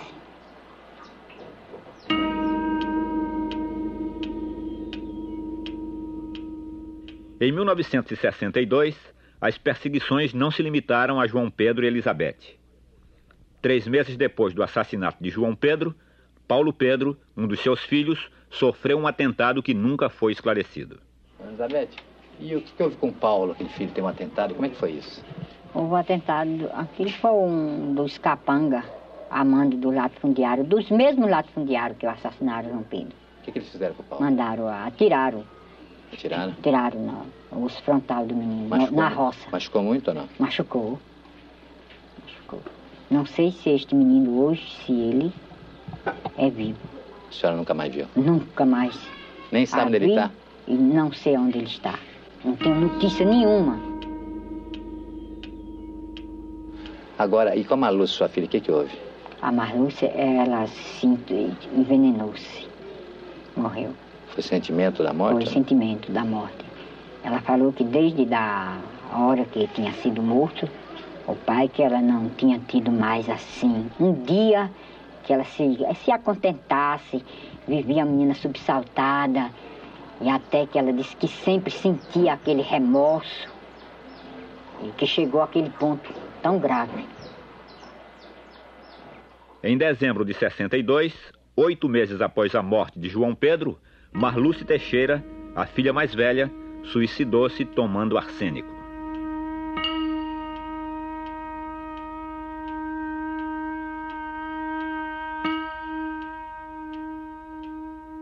E quando é que você conheceu teu primeiro irmão?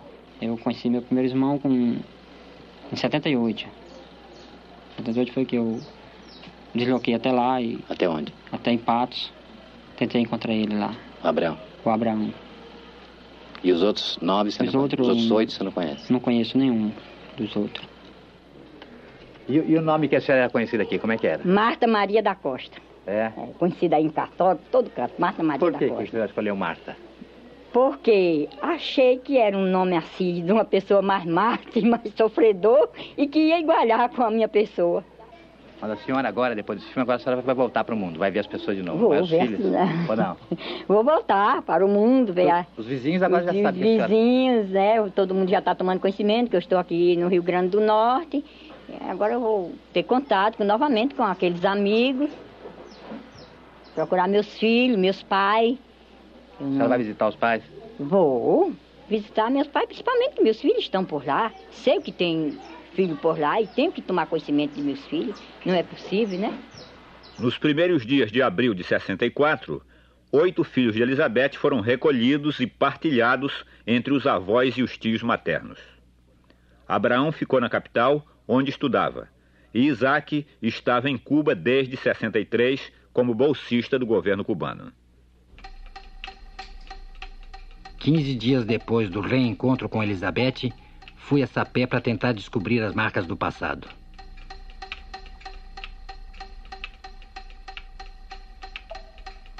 A poucos quilômetros da cidade, no lugar em que João Pedro foi assassinado, o monumento de alvenaria com uma cruz de ferro e uma placa de bronze, construído em sua memória, foi dinamitado nos primeiros dias de abril de 64. Na placa de bronze estava escrito: Aqui jaz João Pedro Teixeira, mártir da reforma agrária. O corpo de João Pedro, na verdade, está enterrado no cemitério de Sapé, num túmulo sem nenhuma inscrição. João Pedro nasceu numa cidade próxima, Guarabira, e ficou órfão de pai muito cedo. Pouco se sabe sobre sua juventude. De João Pedro vivo, não sobrou sequer uma fotografia.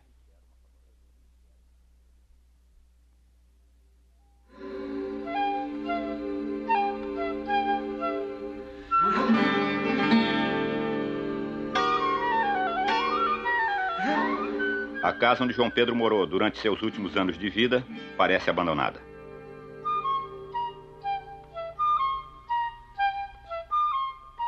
Depois da fundação da Liga de Sapé, o pai de Elizabeth, Manuel Justino da Costa, um pequeno proprietário, entrou em conflito com João Pedro e vendeu o sítio a um comerciante.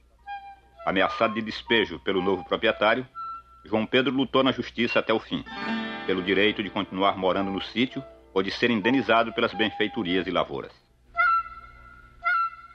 Depois de sua morte, Elizabeth conseguiu ficar na terra, mas rompeu relações com o pai.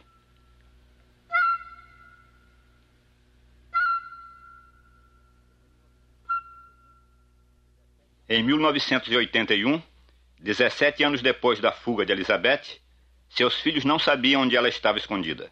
Nem sequer sabiam se ela estava viva ou morta. Bem perto da casa de João Pedro, fomos procurar sua filha Maria das Neves Altina Teixeira, conhecida como Nevinha.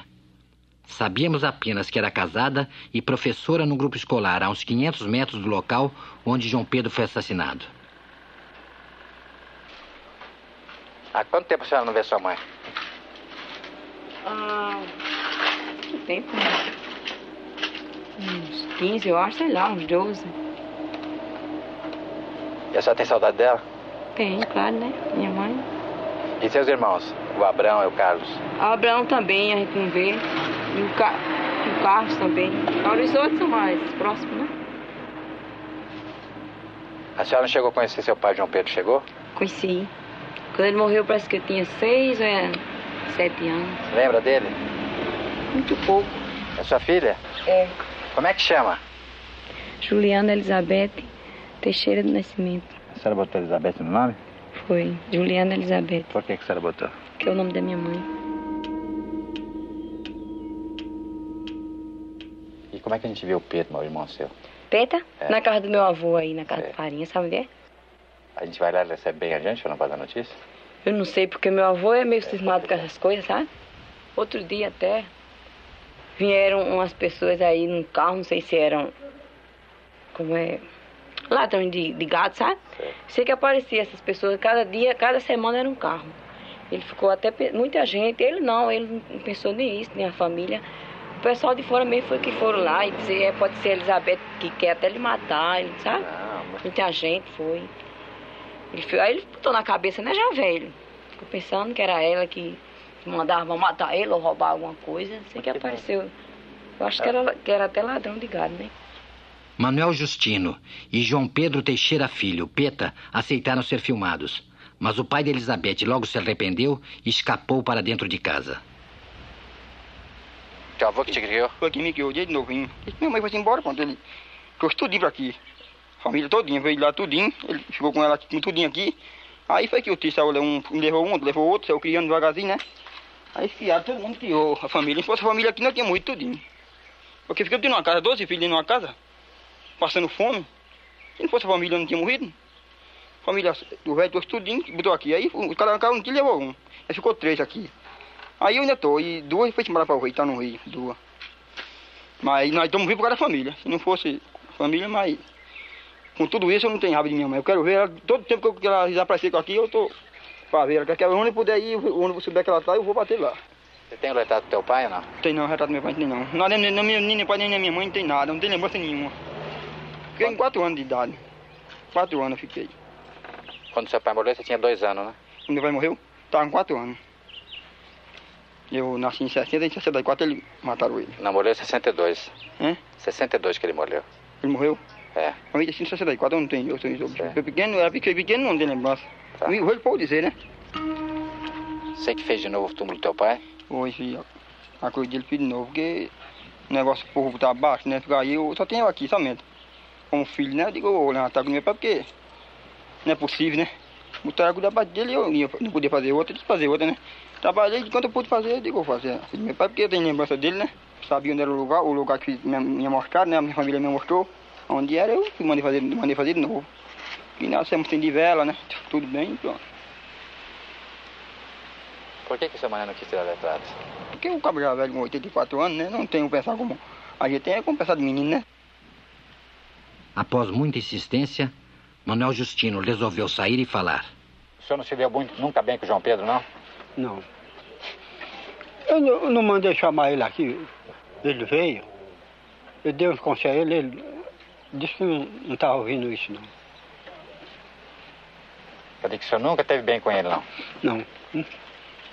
Mas era uma pessoa bom marido ele, né? Era... É. E, e no, no, fim tornou-se meu inimigo, dizendo que se eu, se eu entrasse dentro, se pusesse os pés lá dentro do sítio, ia pôr o pau. Quem dizia isso? Ele, o marido dela. João Pedro? Hum. Disse, ele não é besta para mexer aqui dentro. Ele dizia. Agora vou, vou aqui para meu serviço. Obrigado, Pelado.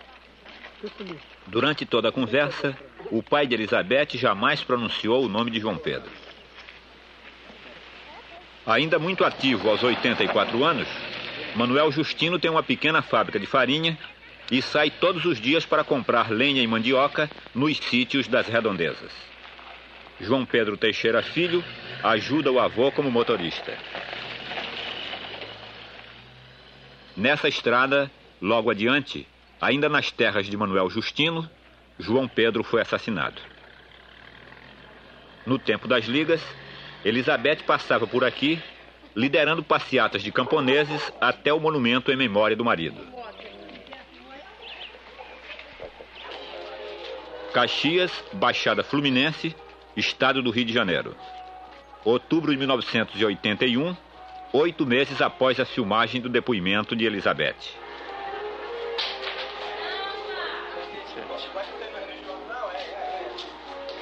Por favor, hein? Dona Marta está? É.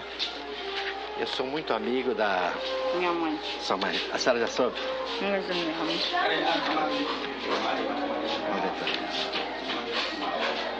Tem luz aqui? Tá não. Seu, seu irmão Carlos. Você conhecia, lembra dele? É. Você é lá do Rio Grande do Norte, que nós fomos ver ela lá, viu? Uhum. Aquela lavando roupa no rio. Que ela aqui, ó. Grande abraço pra você, viu? E ela veio te ver. Ela deve ter ido procurar os irmãos lá. Carlos também. Ladrão. Uhum. Carlos. E a sua mãe. Eu lembro muito bem dela. Daquela filmagem.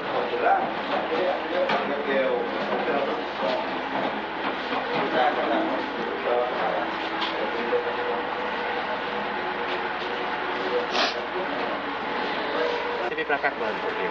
Eu tenho, vim em 71. 71? É. Nunca mais voltou pra lá? Eu tive lá uns 5 anos atrás. Você tem correspondência com, com o pessoal que está em Sapé? Com... Não. Você não escreve não, você, não? Não, Sou eu que não entendo. Eu você não diz onde está? é, eu me afastei totalmente, entende? Por quê? Porque é o seguinte, a família da gente é o seguinte, na hora que a gente mais precisa, entende? Na hora que a gente mais precisa, foi a hora que eles não me deram a mão, principalmente meu irmão. Eu não tenho raiva deles, entende? Não tenho, mas na hora que eu mais precisei de apoio, aí eles não me deram, principalmente meus avós por parte de, de mãe. Não deram apoio, não? Não deram. E eles têm algum dinheiro, não tem? Minha família tem, menos minha mãe, né? Mas você não tem mágoa de sua mãe, não, né? É, não, não tem. Apesar dela ter me dado com. Ainda estava no ventre dela, ela me deu para minha avó. Apesar disso tudo, mas eu não tenho.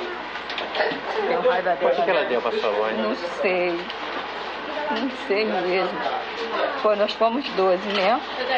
Nós fomos 12. Então, dos 12, só a mim que ela deu. E não era nem. Você lembra do seu pai, João Pedro? Lembro. Lembro. Não por ele ser morto, mas eu adoro meu pai. Minha mãe também, não resta a menor dúvida. Tenho nada contra minha mãe, não. Deus me livre, jamais. Adoro ela, a hora que ela vinha, que eu vejo. Agora, agora, depois de trabalhar, a senhora vai voltar pro mundo, vai ver as pessoas de novo, Vou vai os filhos. Vou voltar para o mundo, ver a- Os vizinhos já os sabem. vizinhos, é, todo mundo já está tomando conhecimento que eu estou aqui no Rio Grande do Norte. Agora eu vou ter contato novamente com aqueles amigos, procurar meus filhos, meus pais. Você vai visitar os pais? Vou visitar meus pais, principalmente meus filhos estão por lá. Sei que tem filho por lá e tenho que tomar conhecimento dos meus filhos. Não é possível, né? E os vizinhos não sabiam nada da senhora? Os vizinhos não sabiam nada. Papai mesmo acha que eu, ou, ou fui morta ou estou existindo no exterior. Não, os vizinhos daqui. né? Você veio pra trabalhar, veio para trabalhar. Você trabalhou onde? Trabalhei aqui na. Esqueci até o nome da rua, aqui em Caxias mesmo. Estava bem grávida do meu filho mais velho. Então, ele tem, ele tem 10 anos hoje. Veio com ele já? Vim grávida. Tem um filho aqui. Vive aqui. Logo no início eu tinha uma situação financeira boa. Boa. Cheguei a ter carro, cheguei a ter joia, cheguei a ter tudo. Aí depois o rapaz que morava com ele, inclusive vocês foram até lá, o Manuel Alves, lá na, lá na rua Feliz Arre Forte, 66, né? Morei com aquele senhor 10 anos mais ou menos, tenho três filhos com ele.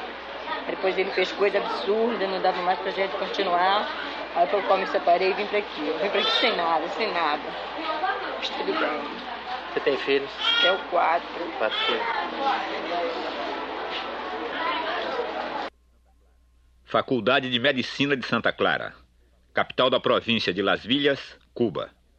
Dezembro de 1981. Isaac Teixeira está no quinto ano de medicina. Filmagem realizada a nosso pedido por uma equipe de cinema cubana. As lembranças que tenho do Brasil com relação à luta do meu pai foi que faz quase duas décadas. E naquela época começou não, a organização das ligas camponesas do Brasil, onde o meu pai não eh, teve o, o compromisso, a obrigação de trabalhar no Nordeste brasileiro, eh, fazendo, fundou, fundou não, e, e, e trabalhou na Liga Camponesa do Sapé. Eu acho que foi um dos pioneiros da, da começou a organização da, da Liga Camponesa. E isso foi tem uma repercussão muito grande, não? Com a sua morte e, e sua luta. E todo, todo mundo, não? A,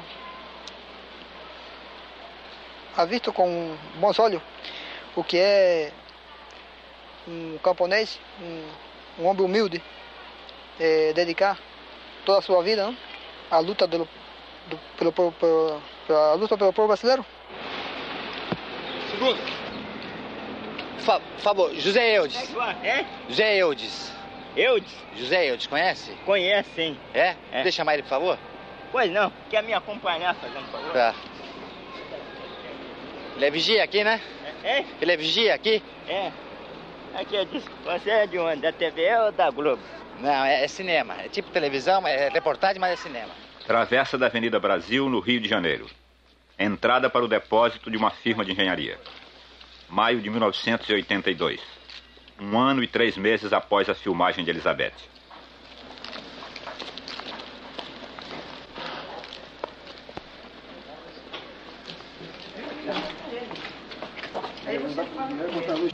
É o seu Coutinho aí, por favor? Dá licença. Sou eu, sou eu. Só o senhor que pode entrar que eu quero trocar uma ideia com o senhor. Tá. É um prazer em conhecê-lo, Um José. Eudes. Dá licença, só ele que vai entrar Tá aqui. Dá licença aí, camarada. Tá legal. Eu vou trocar uma ideia com ele em particular, tá? Tá. Dá licença aí.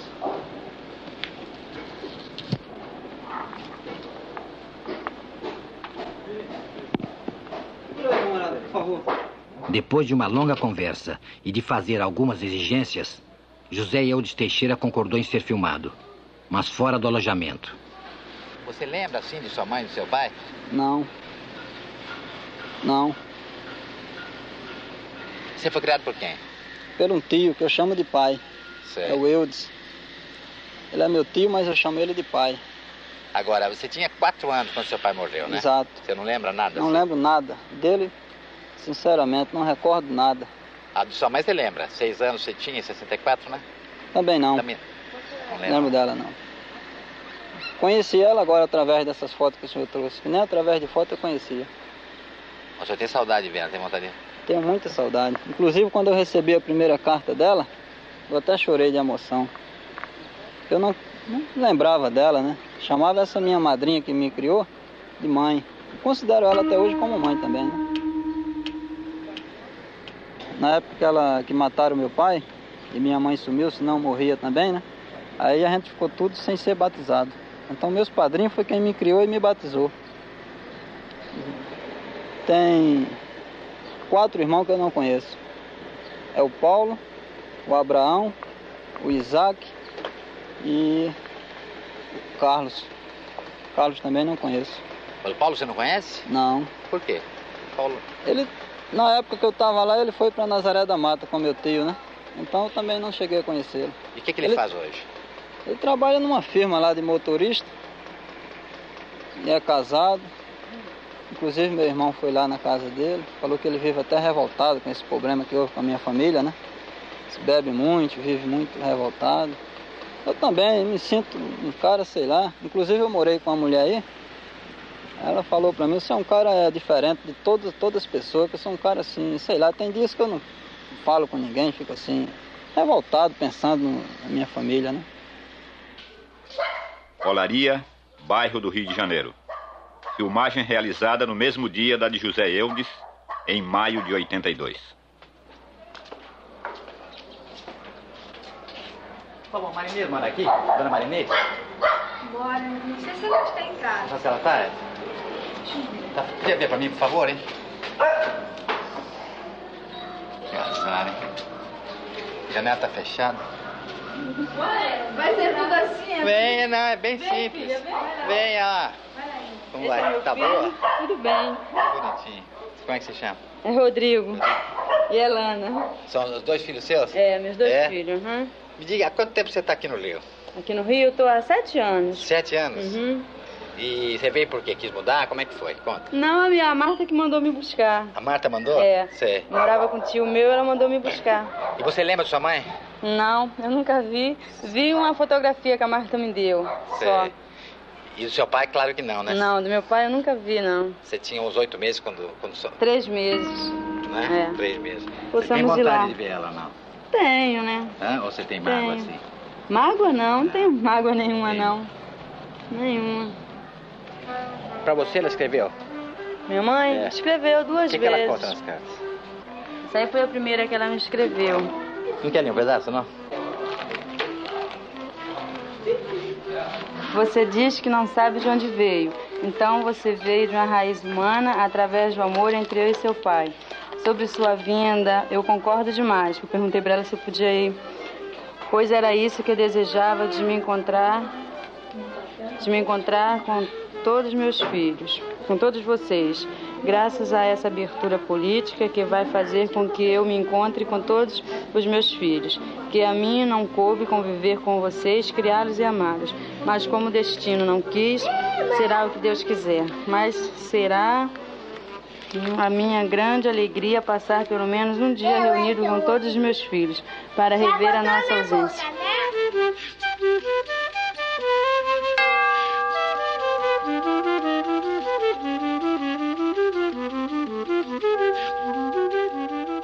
Nossas filmagens em São Rafael, em fevereiro de 1981, significaram para Elizabeth Teixeira o fim de um longo período de clandestinidade.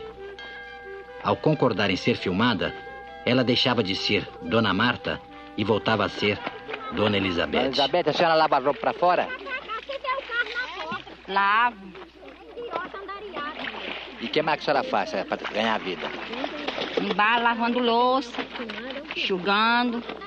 Depois ensino os meninos.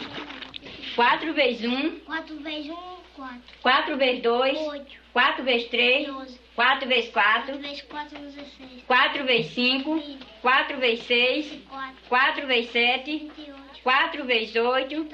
Os vizinhos daqui Não não, tinham conhecimento de nada. E como é Então, que foi ontem que eles souberam quem é a senhora? Como é que foi a reação? A reação estão por aí procurando retrato, procurando saber quem era eu, de onde é que eu tinha vindo. Eu dizia aqui que era uma pessoa que vivia assim lá pelo Recife, trabalhando, e doméstico, em, em trabalho doméstico, e que não deu certo. Eu vim com a família, e para Caicó, e de Caicó eu cheguei até aqui pelo sertão. Eu falava assim para eles. E agora estou contente de saber que a senhora Agora é estão Elizabeth? contentes de saber.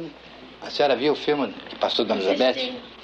Eu achei muita coisa muito importante, porque eu não pensei que Dona Marta, como é Elizabeth, tivesse um passado tão triste. Porque foi muita coisa muito triste mesmo. Depois que soube que era Dona Elizabeth, É a mudou nada. mesma, é a mesma Elizabeth. É a mesma amiga. E quem mais quer falar? Eu também, para mim, foi a, quando ela chegou aqui em São Rafael, foi a primeira casa que ela foi vizinha, foi minha. Até hoje, temos boas amizades. Foi, o primeiro aluno dela foi Zorro. E até hoje não tenho o que dizer dela. Para mim é mesmo que uma mãe. E a senhora pensava que ela tinha um filho só? Como é que é? O que, que a senhora sabia dela quando ela chegou? Nada, ela chegou ela não sabia de nada. O que, que a senhora pensava que ela vinha de onde? De Jucurutu foi aqui. Ela chegou de Jucurutu. Era de onde ela vinha. E pensava que ela tinha um filho só? Apesar que ela tinha só o filho. São todos amigos da senhora vizinha? Todas amigas. também, uma ótima amiga. Piadas. minha vizinha mesmo, de terreiro, como se diz. É, a gente se compadecia muito dela, do sofrimento dela, e notava que ela tinha um constrangimento, uma tristeza com ela mesma, né? Mas que não declarava pra gente, apenas falava que tinha sido morto, assassinado, o marido dela tinha assassinado, e que tinha mais filhos, mas que não tinha nenhuma comunicação com eles. Isso ela, a gente notava que ela sofria esse desgosto profundo, né? Que a gente deseja muitas felicidades para ela, porque a gente nota que ela é uma pessoa muito boa. A gente vai sentir muita saudade dela.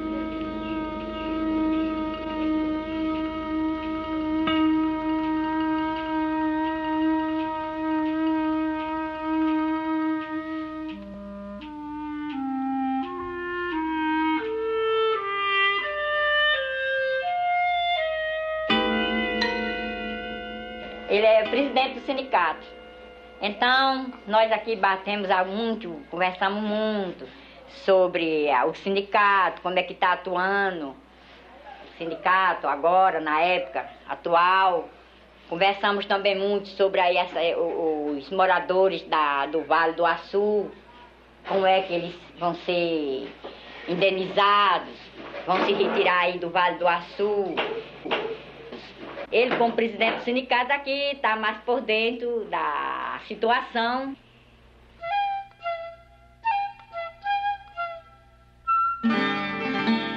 São Rafael é uma cidade em extinção. O Departamento Nacional de Obras contra as Secas está executando um projeto de irrigação através da construção de uma grande represa. As águas inundarão todo o município. Como não possuem o título de propriedade de suas terras, os pequenos proprietários de São Rafael estão recebendo uma indenização que não consideram satisfatória. O sindicato local lidera a luta por uma indenização mais justa. E a Dona Elizabeth ajuda o senhor nesse trabalho? O que, que ela... Ajuda porque ela, em conversa com ela, ela me orienta o que sofreu, eu oriento a ela o que estou sofrendo. ela- Aí nós conversamos muito a esse respeito. E ela, o senhor sabia já que ela não era, Dona Marta, era Dona Elizabeth ou não? Ah, sabia sim. Há quanto tempo o senhor sabe? Ah, sabia talvez assim há um ano, que veio, veio se aproximar mais ao conhecimento. O senhor sabia quem foi João Pedro Teixeira? Ah, sabia sim. Quem que ele foi? Foi um, um- um grande líder De onde? de- do- do- da Paraíba, lá de Sapé, né? Porque em contato com ela, ela contando o sofrimento, e eu, com a solidariedade com ela, eu alcancei que o sofrimento dele é de todos nós líderes sindicais, que somos perseguidos pelo latifúndio, pelas as próprias autoridades do município, do estado e do Brasil.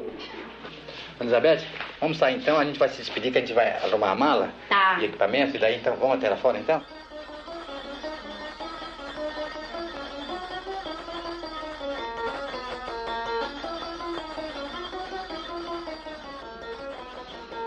Um desengano que não encontrava mais com você e nem com outros companheiros. Mas que hoje vejo minha casa, né? A visita dos meus companheiros passados. Então, para mim, é uma grande coisa. Uma grande coisa. Nunca esmoreci, nunca esqueci a luta. Fiquei recostado, porque esse era o último jeito.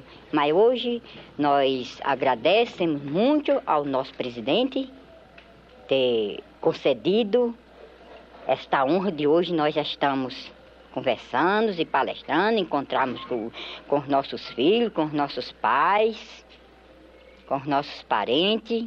Vocês pegaram logo Vocês assim numa situação, porque vocês sabem, eu muito emocionada, por esses 16 anos, o carro nunca tinha, o Abraão nunca tinha vindo aqui, só com a oportunidade dele vir. E, e vocês, e eu fiquei muito emocionada com a chegada, né? Eu não esperava uma coisa assim. Ele telefonou e disse que viajava para cá.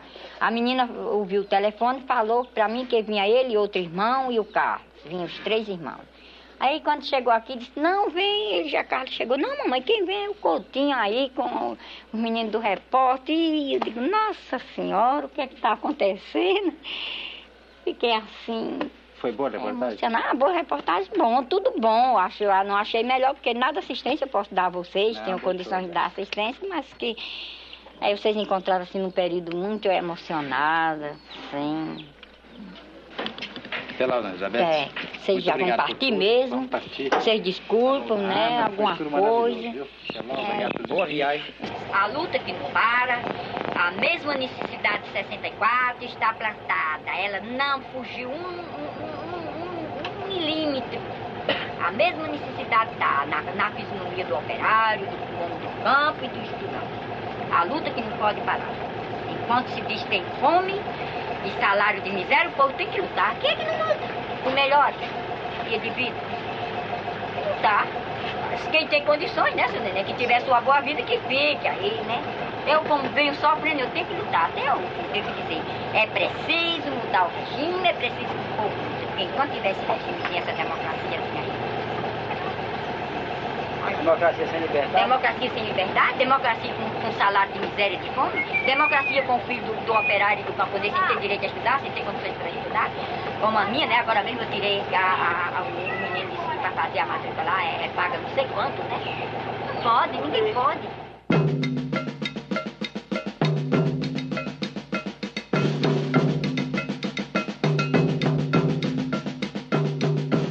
Um mês depois, Elizabeth Teixeira deixou São Rafael e foi morar em Patos, na Paraíba, com seus filhos Abraão e Carlos.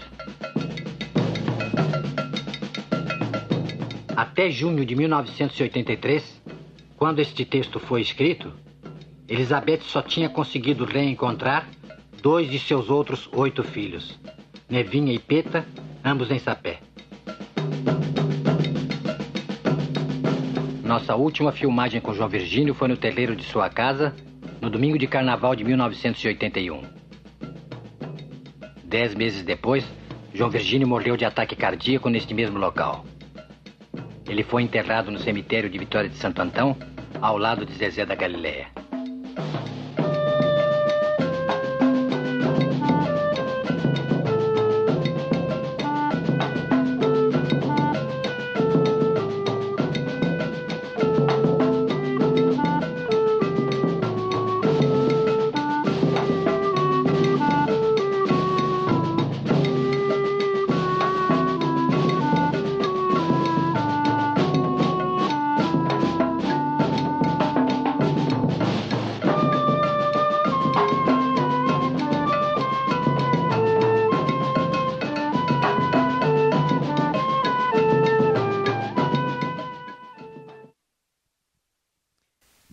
Para ajudar, é, para nos ajudar né, a discutir esse filme, a debater esse filme, eu convido aqui à frente Vera Lopes da Silva, professora de língua portuguesa e de literatura da PUC Minas.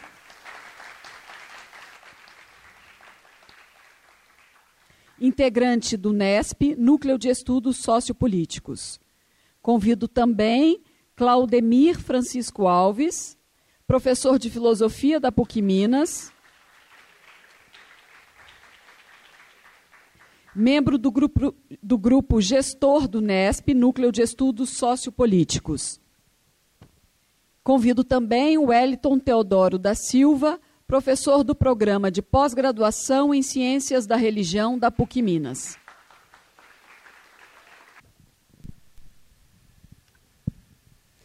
Boa noite a todos. Prazer enorme estar aqui discutindo é, um filme que resgata uma série de fatores importantes. Há muitos aspectos para a gente perceber no filme, discutir no filme como esse.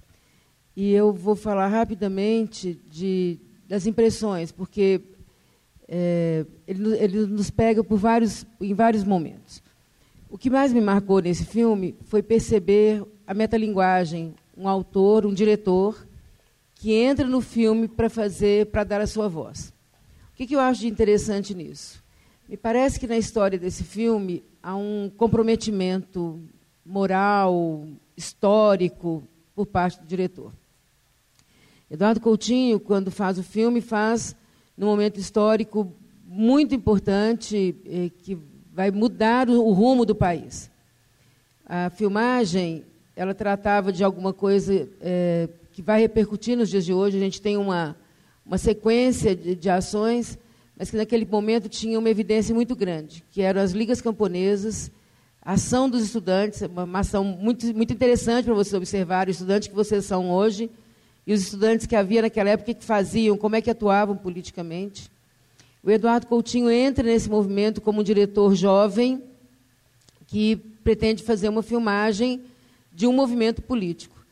E vocês podem observar no decorrer do filme como aquilo era tratado, como uma coisa subversiva, com mentiras da mídia. Quer dizer, não é, não é novidade nenhuma mentira da mídia, né?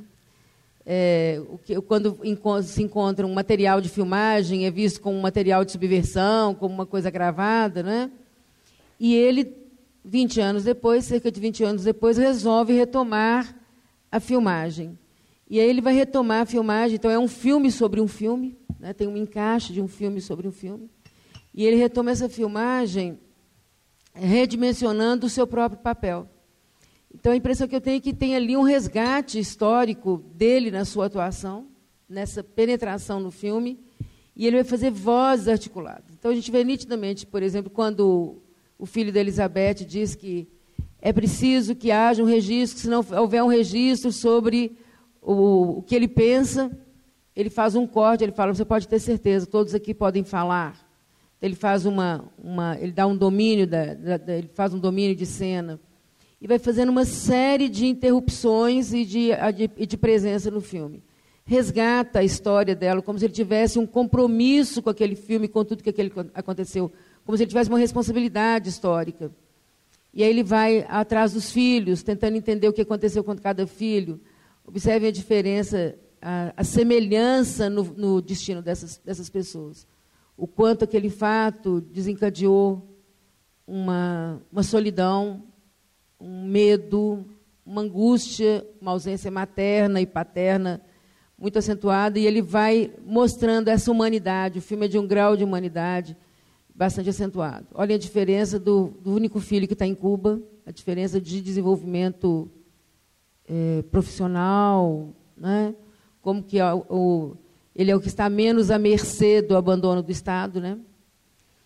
É, é ainda, quando, quando esse filme é resgatado, está na época do, do ditador Figueiredo, como que Elizabeth, no primeiro momento, ela agradece ao presidente Figueiredo, parece que como instrução do filho, parece que ali há uma instrução do filho para que ela, para que ela fale sobre aquilo e como que ela não deixou perder nunca essa essa condição dela de, de revolucionária, porque ao final do filme ela, ela resgata, ela parece que é tomada por tudo aquilo que ela pensava antes e dispara a falar sobre sobre as necessidades do país que, segundo ela, continuam as mesmas, né? É, o mesmo problema da terra, o mesmo problema do estudante. Ela fala da, que está no rosto do operário. E ele vai fazendo esses, esses pequenas, essas pequenas entradas ali. Aparece o diretor como se ele fizesse parte mesmo daquela história, que é o que na verdade acontece. Quando ele vai aparecendo ali aos poucos, ele mostra como que ele faz parte dessa história desse país, não só como diretor, mas como cidadão. Então, essa entrada humaniza bastante o filme, mais do, humanizado do que ele é. E as escolhas que ele faz. Me impressiona muito, tem uma sequência nesse filme, é, ele deixa para o final, aparece no final, com muita naturalidade, a Elizabeth e o Virgílio, porque são eles os protagonistas, né? a descrição que ele faz, por exemplo, da tortura que sofre. Né? E, e, a gente fica pensando o absurdo da história, porque o que, é que aconteceu na vida desse homem, o que, é que ele fez historicamente, politicamente, para receber tanta tortura assim. Né? E como ele, como ele se coloca, a metáfora que ele faz de Satanás, só Satanás para aguentar aquilo, né? ele se coloca num lugar que é exatamente o lugar oposto ao que ele deveria se colocar, porque ele é um herói na, no sentido da produção do, do que acontece com ele, e ele se coloca no lugar de Satanás, como quem diz, só com uma força demoníaca para se dar conta daquilo que aconteceu. Então, a, a, a, fala final sendo sobre a morte dele, ele morre dez meses depois da, da filmagem, da, dessa segunda filmagem, o coloca num, num patamar bastante alto na, nas considerações do Eduardo Coutinho. Então, termina com, essas duas, com esses dois movimentos, com essas duas falas. Então, a minha percepção do filme é essa, de uma de um diretor que, quando resgata o filme, resgata a história do país, mas resgata a si mesmo também, é, dando ao filme um grau de humanidade, de é, maior, que se coloca todo mundo no mesmo lugar.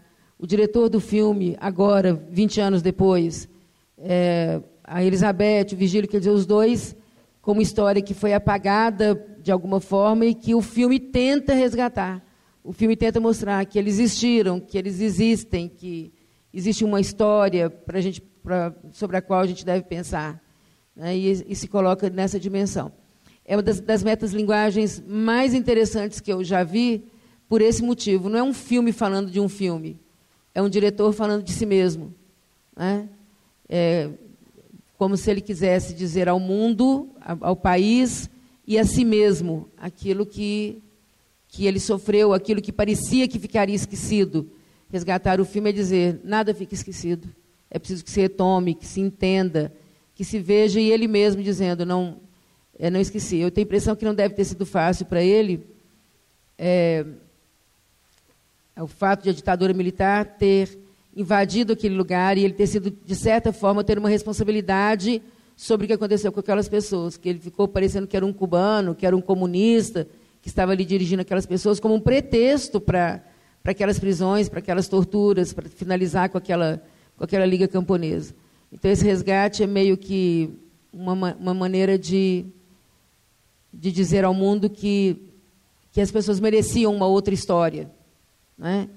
E que a história que acontece com cada um deles é resultado de, uma, de um processo ditatorial que não leva em conta nem um pingo de verdade, nenhuma, nenhuma história. Quando eles, quando eles, quando Virgílio fala o que, que eles queriam, é, tão, é uma coisa tão impressionante. O que, que eles queriam? Terra, trabalho, nada mais do que isso. Não queriam nada mais do que isso. Não queriam nada além de, uma, de um pedaço de terra em que o trabalho deles pudesse frutificar, pudesse ter valor. Né?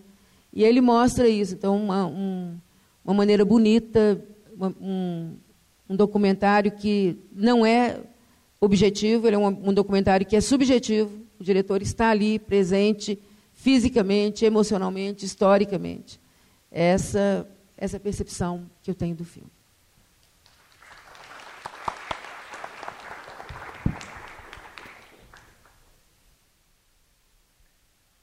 Boa noite a todos.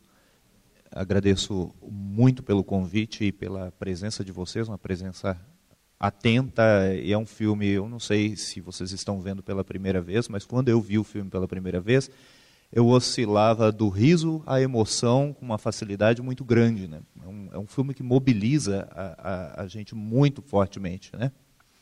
É, é, assim, eu aprecio muito essa leitura que a professora Vera uh, faz. E eu quero, nesses poucos minutos que a gente pensou em dedicar para essa conversa, e depois a gente abrir para o debate, para a conversa com, direta com vocês, eu queria trazer só um elemento, que é um elemento histórico mesmo. A gente pensar quem é o camponês. Quem é o camponês no Brasil? É, porque é uma coisa curiosa, eu não sei quanto a vocês, mas eh, na minha formação escolar, é, a figura do pobre no Brasil ela é quase mágica. Ela é, não, não se conta a história do Brasil, não, não, se conta a história do pobre na história do Brasil. Né? É, com, mesmo pensando na história profissional, feita por historiadores, a presença do pobre é muito recente. É dos anos 90 para cá que a gente começa a ter uma guinada epistemológica, ou seja, do pensamento científico, e que começam a aparecer é, estas figuras que até então eram marginais no Brasil. E a gente não sabe muito bem, assim, pensando aqui no, no, senso comum, ou mesmo nas nossas conversas, na nossa reflexão do cotidiano, a gente não sabe definir, definir com muita facilidade, não, quem é o, o camponês. Né? E, na verdade, assim, a figura do camponês começa no momento da invasão do Brasil pelos portugueses. É, começa bem lá atrás. Evidentemente, eu não, não vou aqui discorrer é, é, detalhadamente sobre como esse, é, essa figura emerge na sociedade brasileira, não é o caso, é, mas é preciso fazer esse vínculo histórico mesmo. Né? São dois grupos que são fortemente marginalizados é, no Brasil, que são os índios e os negros. E ao longo dos séculos, eh, o Estado brasileiro oficialmente criou estratagemas, criou mecanismos para manter o negro e o índio, e depois, em consequência, eh, em, em sequência, todos os pobres, alijados do direito de propriedade. Compreender quem é o camponês significa compreender, juridicamente inclusive, a história da propriedade da terra em particular, da propriedade privada de maneira geral, mas da propriedade da terra no Brasil. É, a primeira lei de terras do Brasil data de 1850. Não é à toa, vocês todos sabem disso, eu quero crer, um, uma informação de, de Google. Né? O Brasil é o último país da América a libertar os escravos. Né? Em 1888 nós éramos os últimos. Mas já vinham acontecendo uma série de coisas, começa com a lei do ventre livre de 1842, já havia uma série de movimentos que apontavam para a libertação dos escravos. Então o Estado brasileiro começa a se preparar para garantir que o, esses dois grupos, de modo especial, o índio e o negro, jamais tenham a propriedade da terra. Uh, esta lei de 1850 cria a figura jurídica das terras devolutas. O que são terras devolutas? São terras do Estado, elas não haviam sido passadas em propriedade privada por meio das sesmarias, lá do século XVI, XVII, por aí. Né? Elas não haviam sido passadas para propriedade privada, não havia juridicamente aqueles que detinham as terras não tinham documentos para prová-las, portanto elas eram para todos os fins e, e efeitos eram terras públicas. Tá? É, mas, junto com essa, com essa lei, a Lei 601 de 1850, é, cria-se então esse Estatuto das Terras Devolutas, que diz que a terra é do Estado, e se começa a vender a terra. Né? Conhecendo um pouco de história, todos vocês conhecem. As Seis Marias eram doações públicas. Né? Então essas terras começam a ser vendidas. Ora, quem é que tem dinheiro para comprar terra? Aqueles que já tinham terra. É, essa, é, essa é a, a, questão curiosa. assim. Então, o, o Estado cria mecanismos para manter o pobre pobre. O pobre longe da, das terras. É, um, um, analista de, dessa questão tem uma, uma, frase muito bonita, que ele diz, é, com a libertação dos escravos, com esse, todo esse processo que dura cerca de 50, 60 anos de libertação dos escravos, a gente tem o fim do cativeiro do homem, a frase é dele. A gente poderia questionar se houve de fato o fim do cativeiro do homem, mas a frase ainda vale. Cria-se o fim do cativeiro do homem e inicia-se o cativeiro da terra. É, essa é uma frase do José de Souza Martins. Vejam, ao longo do, do século XX, nós vamos, vamos, vai se aumentando esse número de pessoas que são uh, privadas da, da terra. Né? Por exemplo, mulher não pode ter terra valeu a lei da primogenitura. Ou seja, mas quem é o primogênito? O primogênito é o macho. É? O primeiro filho, o filho mais velho, desde que seja macho. Se a mulher é a filha mais velha, ela não tem direito à herança, por exemplo. É? Então, vai aos poucos, durante o do final do século XIX para o século XX, vai se ampliando esse leque de pessoas que são excluídas, definitivamente excluídas, privadas do direito de, de possuir a terra. Então, compreender quem é o camponês significa compreender o destino da terra nesse país. Né? Vocês, não sei se vocês conhecem a, a, a origem da palavra grilagem. Né? Não sei se, eh, eh, se vocês têm informação a respeito disso. É, e, na verdade, é, diz respeito, é, ela, essa palavra se refere ao procedimento pelo qual se botava um documento falso de propriedade da terra, um documento falso, se punha numa gaveta, enchia de grilos para que os grilos defecassem, corroessem aquele, aquele documento, para dar a ele uma aparência de antiguidade. Né? É, com isso, e assim eu, eu, eu, encerro, acho que a gente já tem alguns elementos importantes para a nossa conversa, mas eu, com isso eu quero apenas chamar a atenção para um outro fato. Cria-se a imagem de que aqueles que foram alijados da posse da terra são vagabundos, criminosos, pessoas que são ladrões, que querem a terra do outro, né? que querem a terra do latifundiário. Mas, na verdade, o que aconteceu é que nunca lhes foi dado o direito à terra. Se nós olhamos a imagem que circula na mídia brasileira, por exemplo, né, a respeito de quem, quem são os, os sem terra hoje. Né? Não sei se vocês observam isso, mas nas entrelinhas existe sempre essa imagem de que são bandoleiros, né, que estão roubando, querendo uma terra que eles, às quais eles não têm direito. Né? Então, tradicionalmente houve este movimento. Escolheu-se um grupo que, se, que iria se apropriar da terra e, ao mesmo tempo, e por meio de várias medidas, foi se criminalizando aqueles que, em última análise, foram expulsos ou foram alijados é, dessa do direito de ter uma terra, como a Vera chamava a atenção. É, eles não querem muito, eles nunca quiseram muito. Como de fato seguem não querendo muito. Né? É o direito de ter acesso a um pedaço de terra. Não sei se vocês se lembram do documentário. É, tem um momento em que o, o, narrador diz assim: Fulano de Tal é o único bem-sucedido entre os, os, os atores do filme. Não sei se vocês se lembram desse momento bem-sucedido, o cara tem uma chácara de quatro hectares. Defina bem-sucedido, cara pálida. É. O cara tem um, um, um, um, pedaço de terra no qual ele não está conseguindo viver. Então ele vende lá, né, falando em bilhões, bilhões de cruzeiros, evidentemente. O filme é de 1900 e, a, a segunda filmagem da, da, do início da década de 80. Né? Então, assim, é, é muito curioso a gente pensar esse conceito de ser bem sucedido nesse, nesse contexto todo. Né?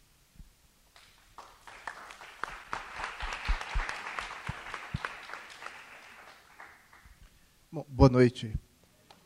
É, agradeço à professora Elisa pelo convite e, enfim, e na pessoa dela saúdo os colegas, professores e todos os estudantes presentes.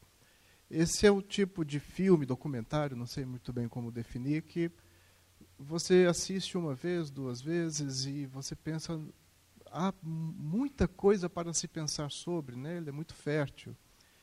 E em casa você prepara um esquema para falar aqui, mas quando você vê o filme você pensa que o esquema já está defasado, já vem outras ideias. Quando os colegas colocam suas questões, é, outras ideias surgem e eu gostaria então nesse, nesse nessa gradiente de possibilidades aí de tratar o filme falar muito muito brevemente de três é, possibilidades, né? três caminhos possíveis para aprofundar. O primeiro é que, como eu trabalho no Departamento de Ciências da Religião e estudo é, o tema religião e política, e agora estou com um projeto né, sobre o golpe de 64 no norte de Minas, na Zona da Mata, em Belo Horizonte. Então não dá para eu não falar sobre o tema religião e política, só para dizer que o Francisco Francisco Julião, Francisco, primeiro nome, o Julião, o líder do o advogado líder do MST, não das ligas camponesas, ele escreveu um livro que são As Ligas Camponesas, publicado em 62, onde ele diz que as ligas não são nenhuma novidade na história. As ligas não são novidade na história. As ligas são uma continuidade, um ressurgimento das revoltas camponesas da Alemanha, na Alemanha do século XVI, né? que foi escrita por Engels. E ele cita Engels nesse seu livro. E o Engels considera que o Thomas Muntzer como o, o teólogo da Revolução, né? o protestante Thomas Muntzer como teólogo da Revolução. E é, é curioso pensar né, que passamos aí os últimos três séculos pensando a religião numa, de, numa determinação tão negativa, é, como que se a revolução inaugura a modernidade, e é por ela inaugurado, né, porque a modernidade é um evento tão grandioso né, que apenas poderia surgir na história por meio de uma revolução. E a revolução também, que é um ato tão grandioso, apenas poderia encontrar um momento da história que a comportasse, que é o momento moderno. Então, ambas se inauguram. Né? Então, os protestantes tiveram aí uma. O, protestantismo foi um lugar de, de, gestação da própria modernidade, da própria é, revolução. Isso segundo Engels. Né? Então, uma pessoa aí boa para retomar as leituras. Outra questão que eu gostaria de tratar aqui também com a brevidade necessária é 64 o suplente de deputado que foi acusado de ter cometido crime de assassinato, ele foi protegido pelo parlamento, né? Então, um deputado e quatro suplentes. Então, resta a pergunta se o nosso parlamento continua sendo abrigo de bandidos, né, de criminosos de alta periculosidade. Acho que é uma pergunta que nós temos que fazer. Né? É, e para pensar essa pergunta é muito interessante é, lembrar um discurso que o João Goulart fez no final de 63, em Pernambuco, no mesmo estado, Pernambuco, onde João Goulart disse que era impossível governar o, o, o país para a nação, para o conjunto da nação. Ele usou a expressão povo, né? mas a ideia é: é impossível governar o país é, para o conjunto da nação, porque o Estado brasileiro ele está aparelhado de tal forma, juridicamente, politicamente aparelhado de tal forma, que todos esses, todo esse aparelhamento está voltado para o privilégio, como o colega disse, de um determinado grupo, e a exclusão de toda uma massa de, da, da cidadania. Né? Daí a necessidade das reformas de base. Né? A ditadura veio e ditadura não faz reforma. Né? A ditadura eh, faz peçonha, a ditadura não reforma. E essa necessidade de reforma é uma necessidade ressentida pela história política brasileira, ressentida até hoje. Né? Ainda não realizamos a grande reforma, ou grande conjunto de reformas que a nação precisa para se desenvolver. Né? Então, aí continuam é, 50 anos depois, 51, 2, 3 anos depois, na agenda política da nação. Terceiro tópico que eu gostaria de tratar aqui é sobre a cultura do ódio. Né? Ah, tem uma parte que Elizabeth diz de um diálogo entre ela e o seu marido, onde ele diz: Eu vejo o ódio nos olhos do latifúndio. E onde ela diz que eles diziam que cortariam a orelha dele para colocar na cachaça, né? para curtir, como o povo do interior coloca, cobre, essas coisas, curtir coisas na cachaça, raízes, né? Então vejam, é, a morte física da pessoa não é suficiente para aplacar tanto, tanta sanha de violência. É necessário também uma morte simbólica, né? que é uma segunda morte. E é efetivamente uma segunda morte. No norte de Minas, no mesmo período, na região de Montes Claros, havia uma expressão que eles usavam que era matar de duas vezes. Que os coronéis, dependendo da pessoa, matava de duas vezes. Né? O matar de duas vezes, segundo ele, era prender o cara de manhã, amarrar num toco, no espaço onde fosse possível ser visto. É, bate, tortura, né, maltrata a pessoa e sangra. Né, tem o simbolismo do sangue também, né, e sangra. E essa pessoa fica sangrando, sofrendo, e se coagula, vai lá e talha de novo para ir sofrendo. Né? E depois, no, no meio da tarde, é, você vai lá, a pessoa, o fazendeiro, enfim, o pistoleiro vai lá e termina de matar o cara. Né? Então é um longo processo de morte, são várias as mortes ali. A morte física sozinha não é suficiente para aplacar tanto ódio. Mas cumpre pensar como é que é capaz de surgir tanto ódio, né? Como é que é capaz de surgir tanto ódio? E, e eu vou fazer uma descrição de 64, não vou fazer uma descrição de hoje, né? Embora haja muita semelhança, embora não seja a mesma coisa, né? Cada momento histórico, eu sou historiador, né? Cada momento histórico tem a sua singularidade, mas há continuidades também. Né? E hoje nós vemos aí um ambiente político onde nós vemos um ódio destilado de determinados grupos de determinadas pessoas. Né? Um ódio assim é visível, quase decantado, né? que quase pinga, né? de tão denso de determinados grupos. Esse ódio, trata, é, eu penso que ele refere-se a uma quebra de um nomos. Aqui eu acho que todo mundo fez a cadeira de sociologia, então deve ter estudado Durkheim, estudando Durkheim estuda anomia, um percurso meio obrigatório. Então há um rompimento de um nomos, né? de uma maneira pela qual nós estruturamos o nosso estar no mundo, onde tudo está seguro, está tranquilo. Só que no caso brasileiro, está seguro e tranquilo numa relação de subalternidades, de estamentos. Então, quando há uma emergência do pobre, uma emergência do negro, uma emergência do gay, uma emergência dos subalternos econômicos e culturais, você cria uma fissura nesse nomos. Então você cria uma situação de anomia. Então a relação com a quebra do nomos, o próprio Durkheim diz, o Peter Berger diz, é uma relação de violência. Né? Como se você criasse uma fissura numa situação de sacralidade do real. Então a relação é de profunda violência. Só que naquele momento, havia uma emergência do pobre no campo político. O pobre emergia no campo político. Né? E, e, o colega tem razão quando ele diz sobre o MST.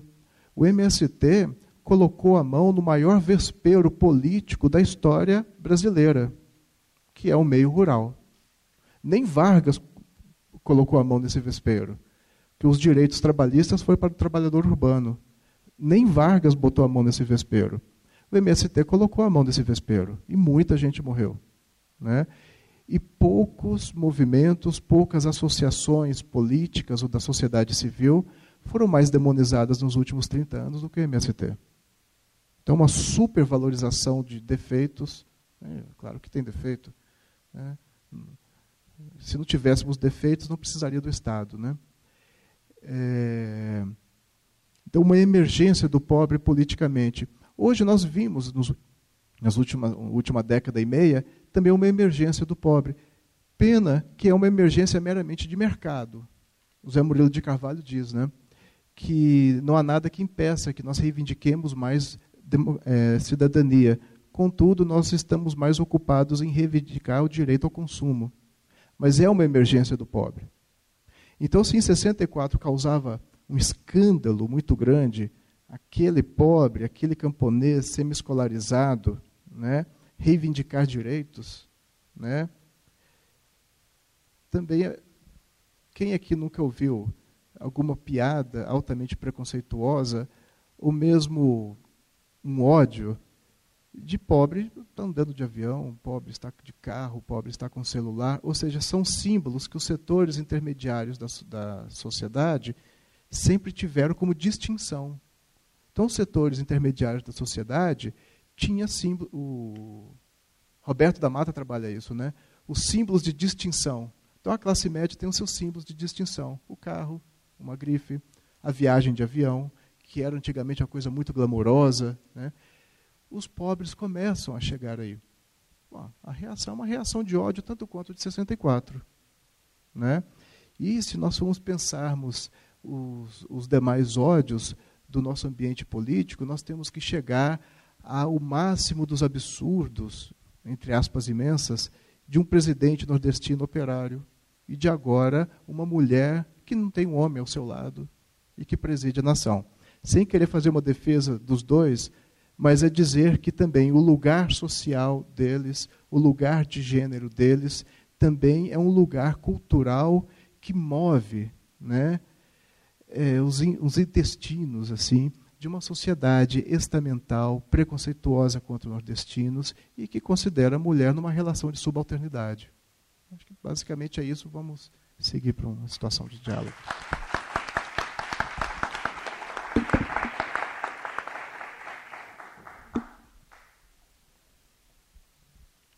O microfone está aqui para as perguntas.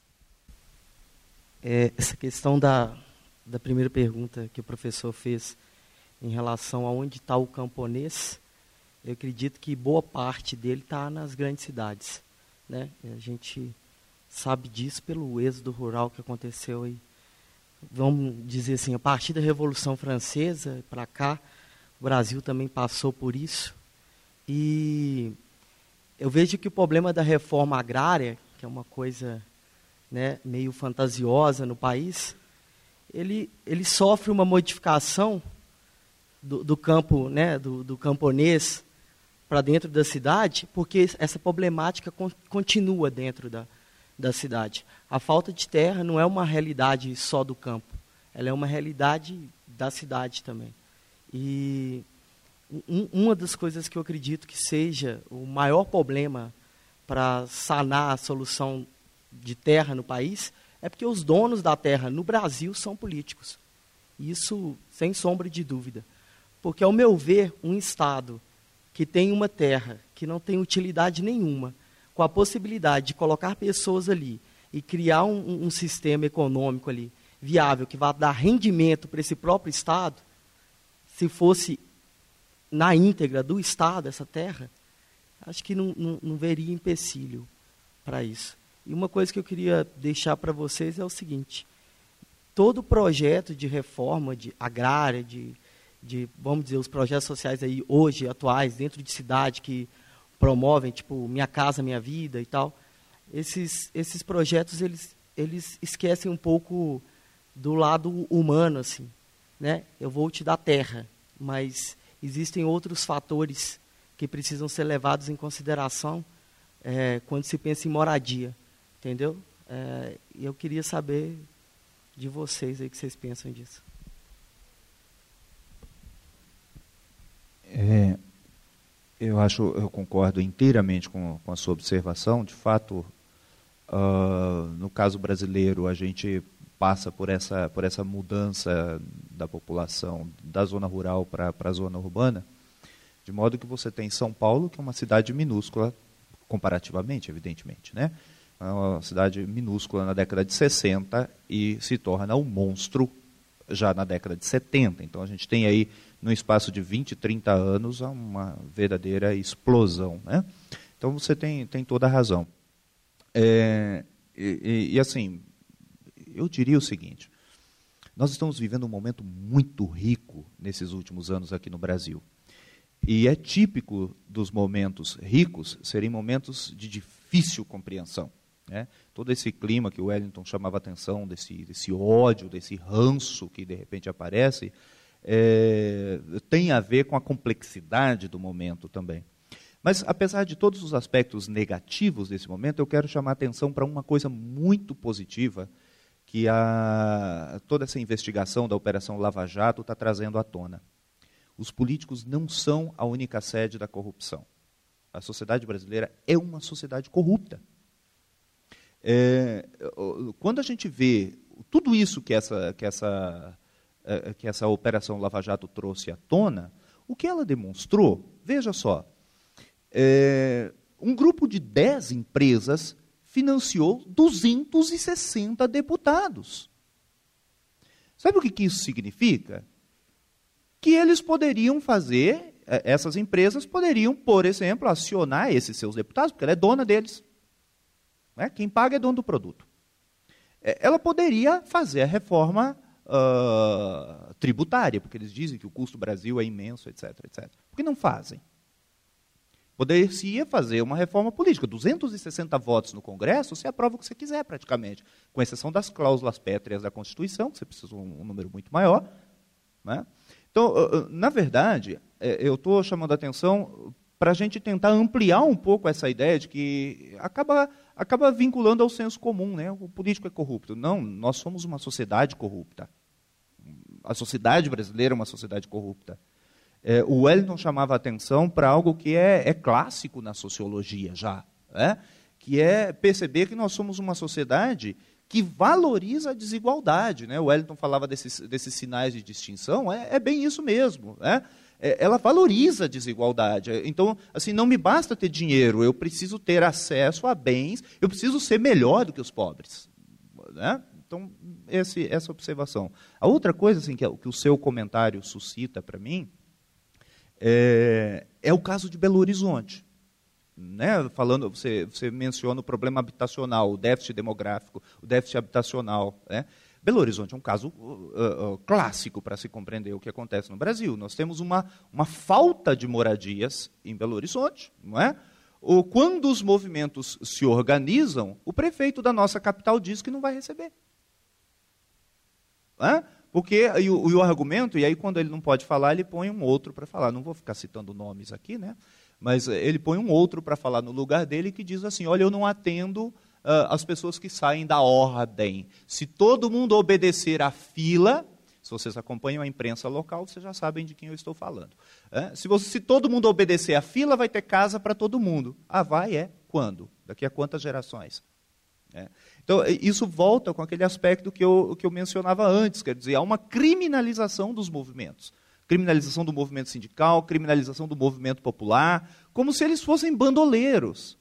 Mas a questão é, se eles ficarem quietinhos dentro de casa, obedecendo a ordem e esperando o progresso, eh, essas mudanças não vão chegar nunca. O Wellington dizia, ah, passados 50 anos, né, tudo está do mesmo jeito que estava. Aliás, a própria Elizabeth fala isso, né? a Vera chamava atenção para essa fala da Elizabeth no começo. Né? Então, é, é, eu acho que tudo isso que você diz aponta para a complexidade mesmo da, da situação. Né? É muito difícil falar dessas coisas, porque a gente abre leques imensos. Né?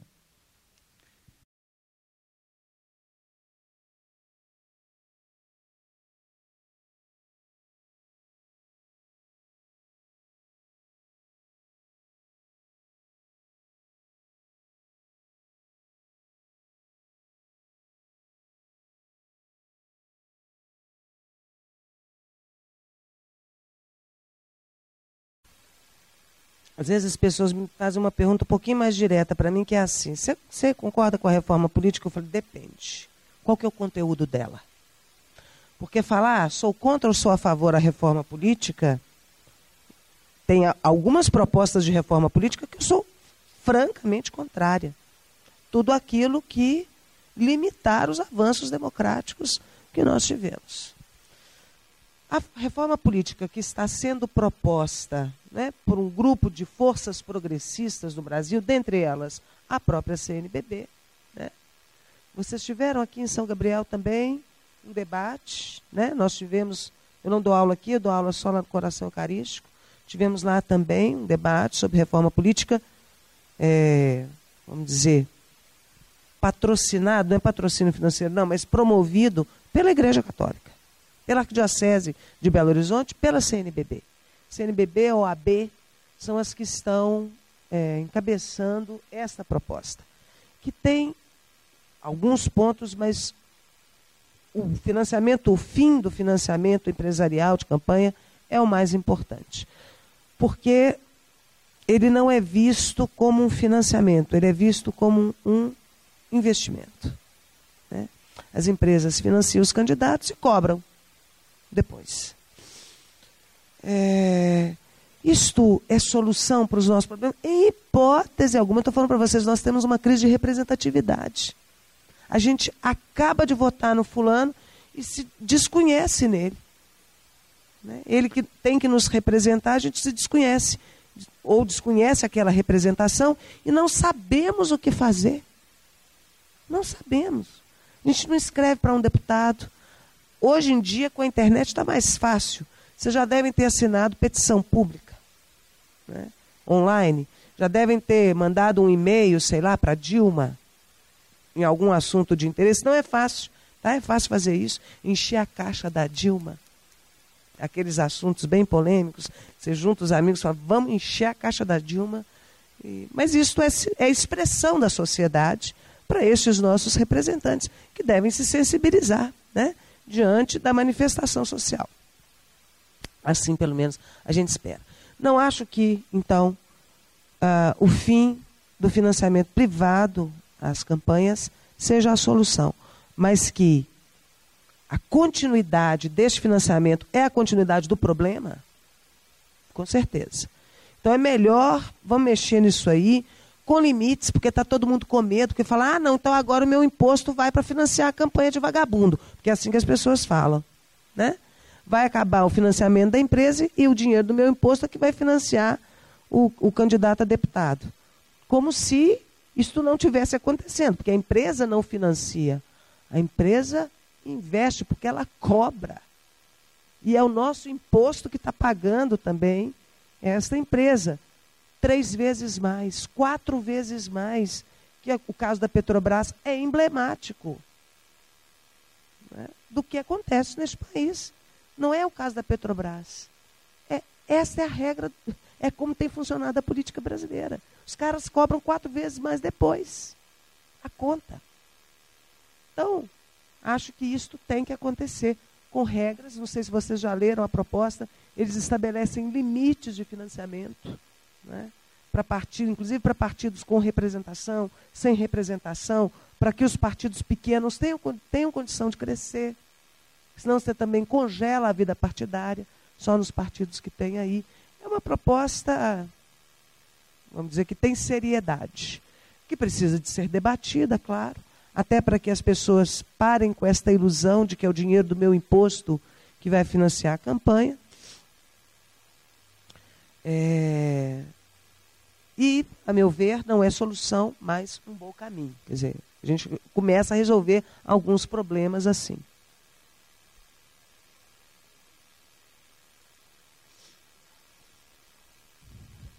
Eu acho que o maior problema que nós temos hoje, olhando para a política brasileira, é o deslocamento entre a representação partidária, os partidos políticos e a sociedade. Um divórcio tremendo. E eu vejo este divórcio quando, na, nas manifestações do dia, do, de 2013, muito simbólico, né? Os que estavam ali em Brasília subiram no toldo do Congresso Nacional, que é a Casa do Povo, ele é chamado a Casa do Povo. E tem uma imagem linda da sombra ali, das pessoas, meio que num balé. Ao final do debate, a professora Carla Ferretti falou sobre a importância de discussões como essa para a comunidade acadêmica.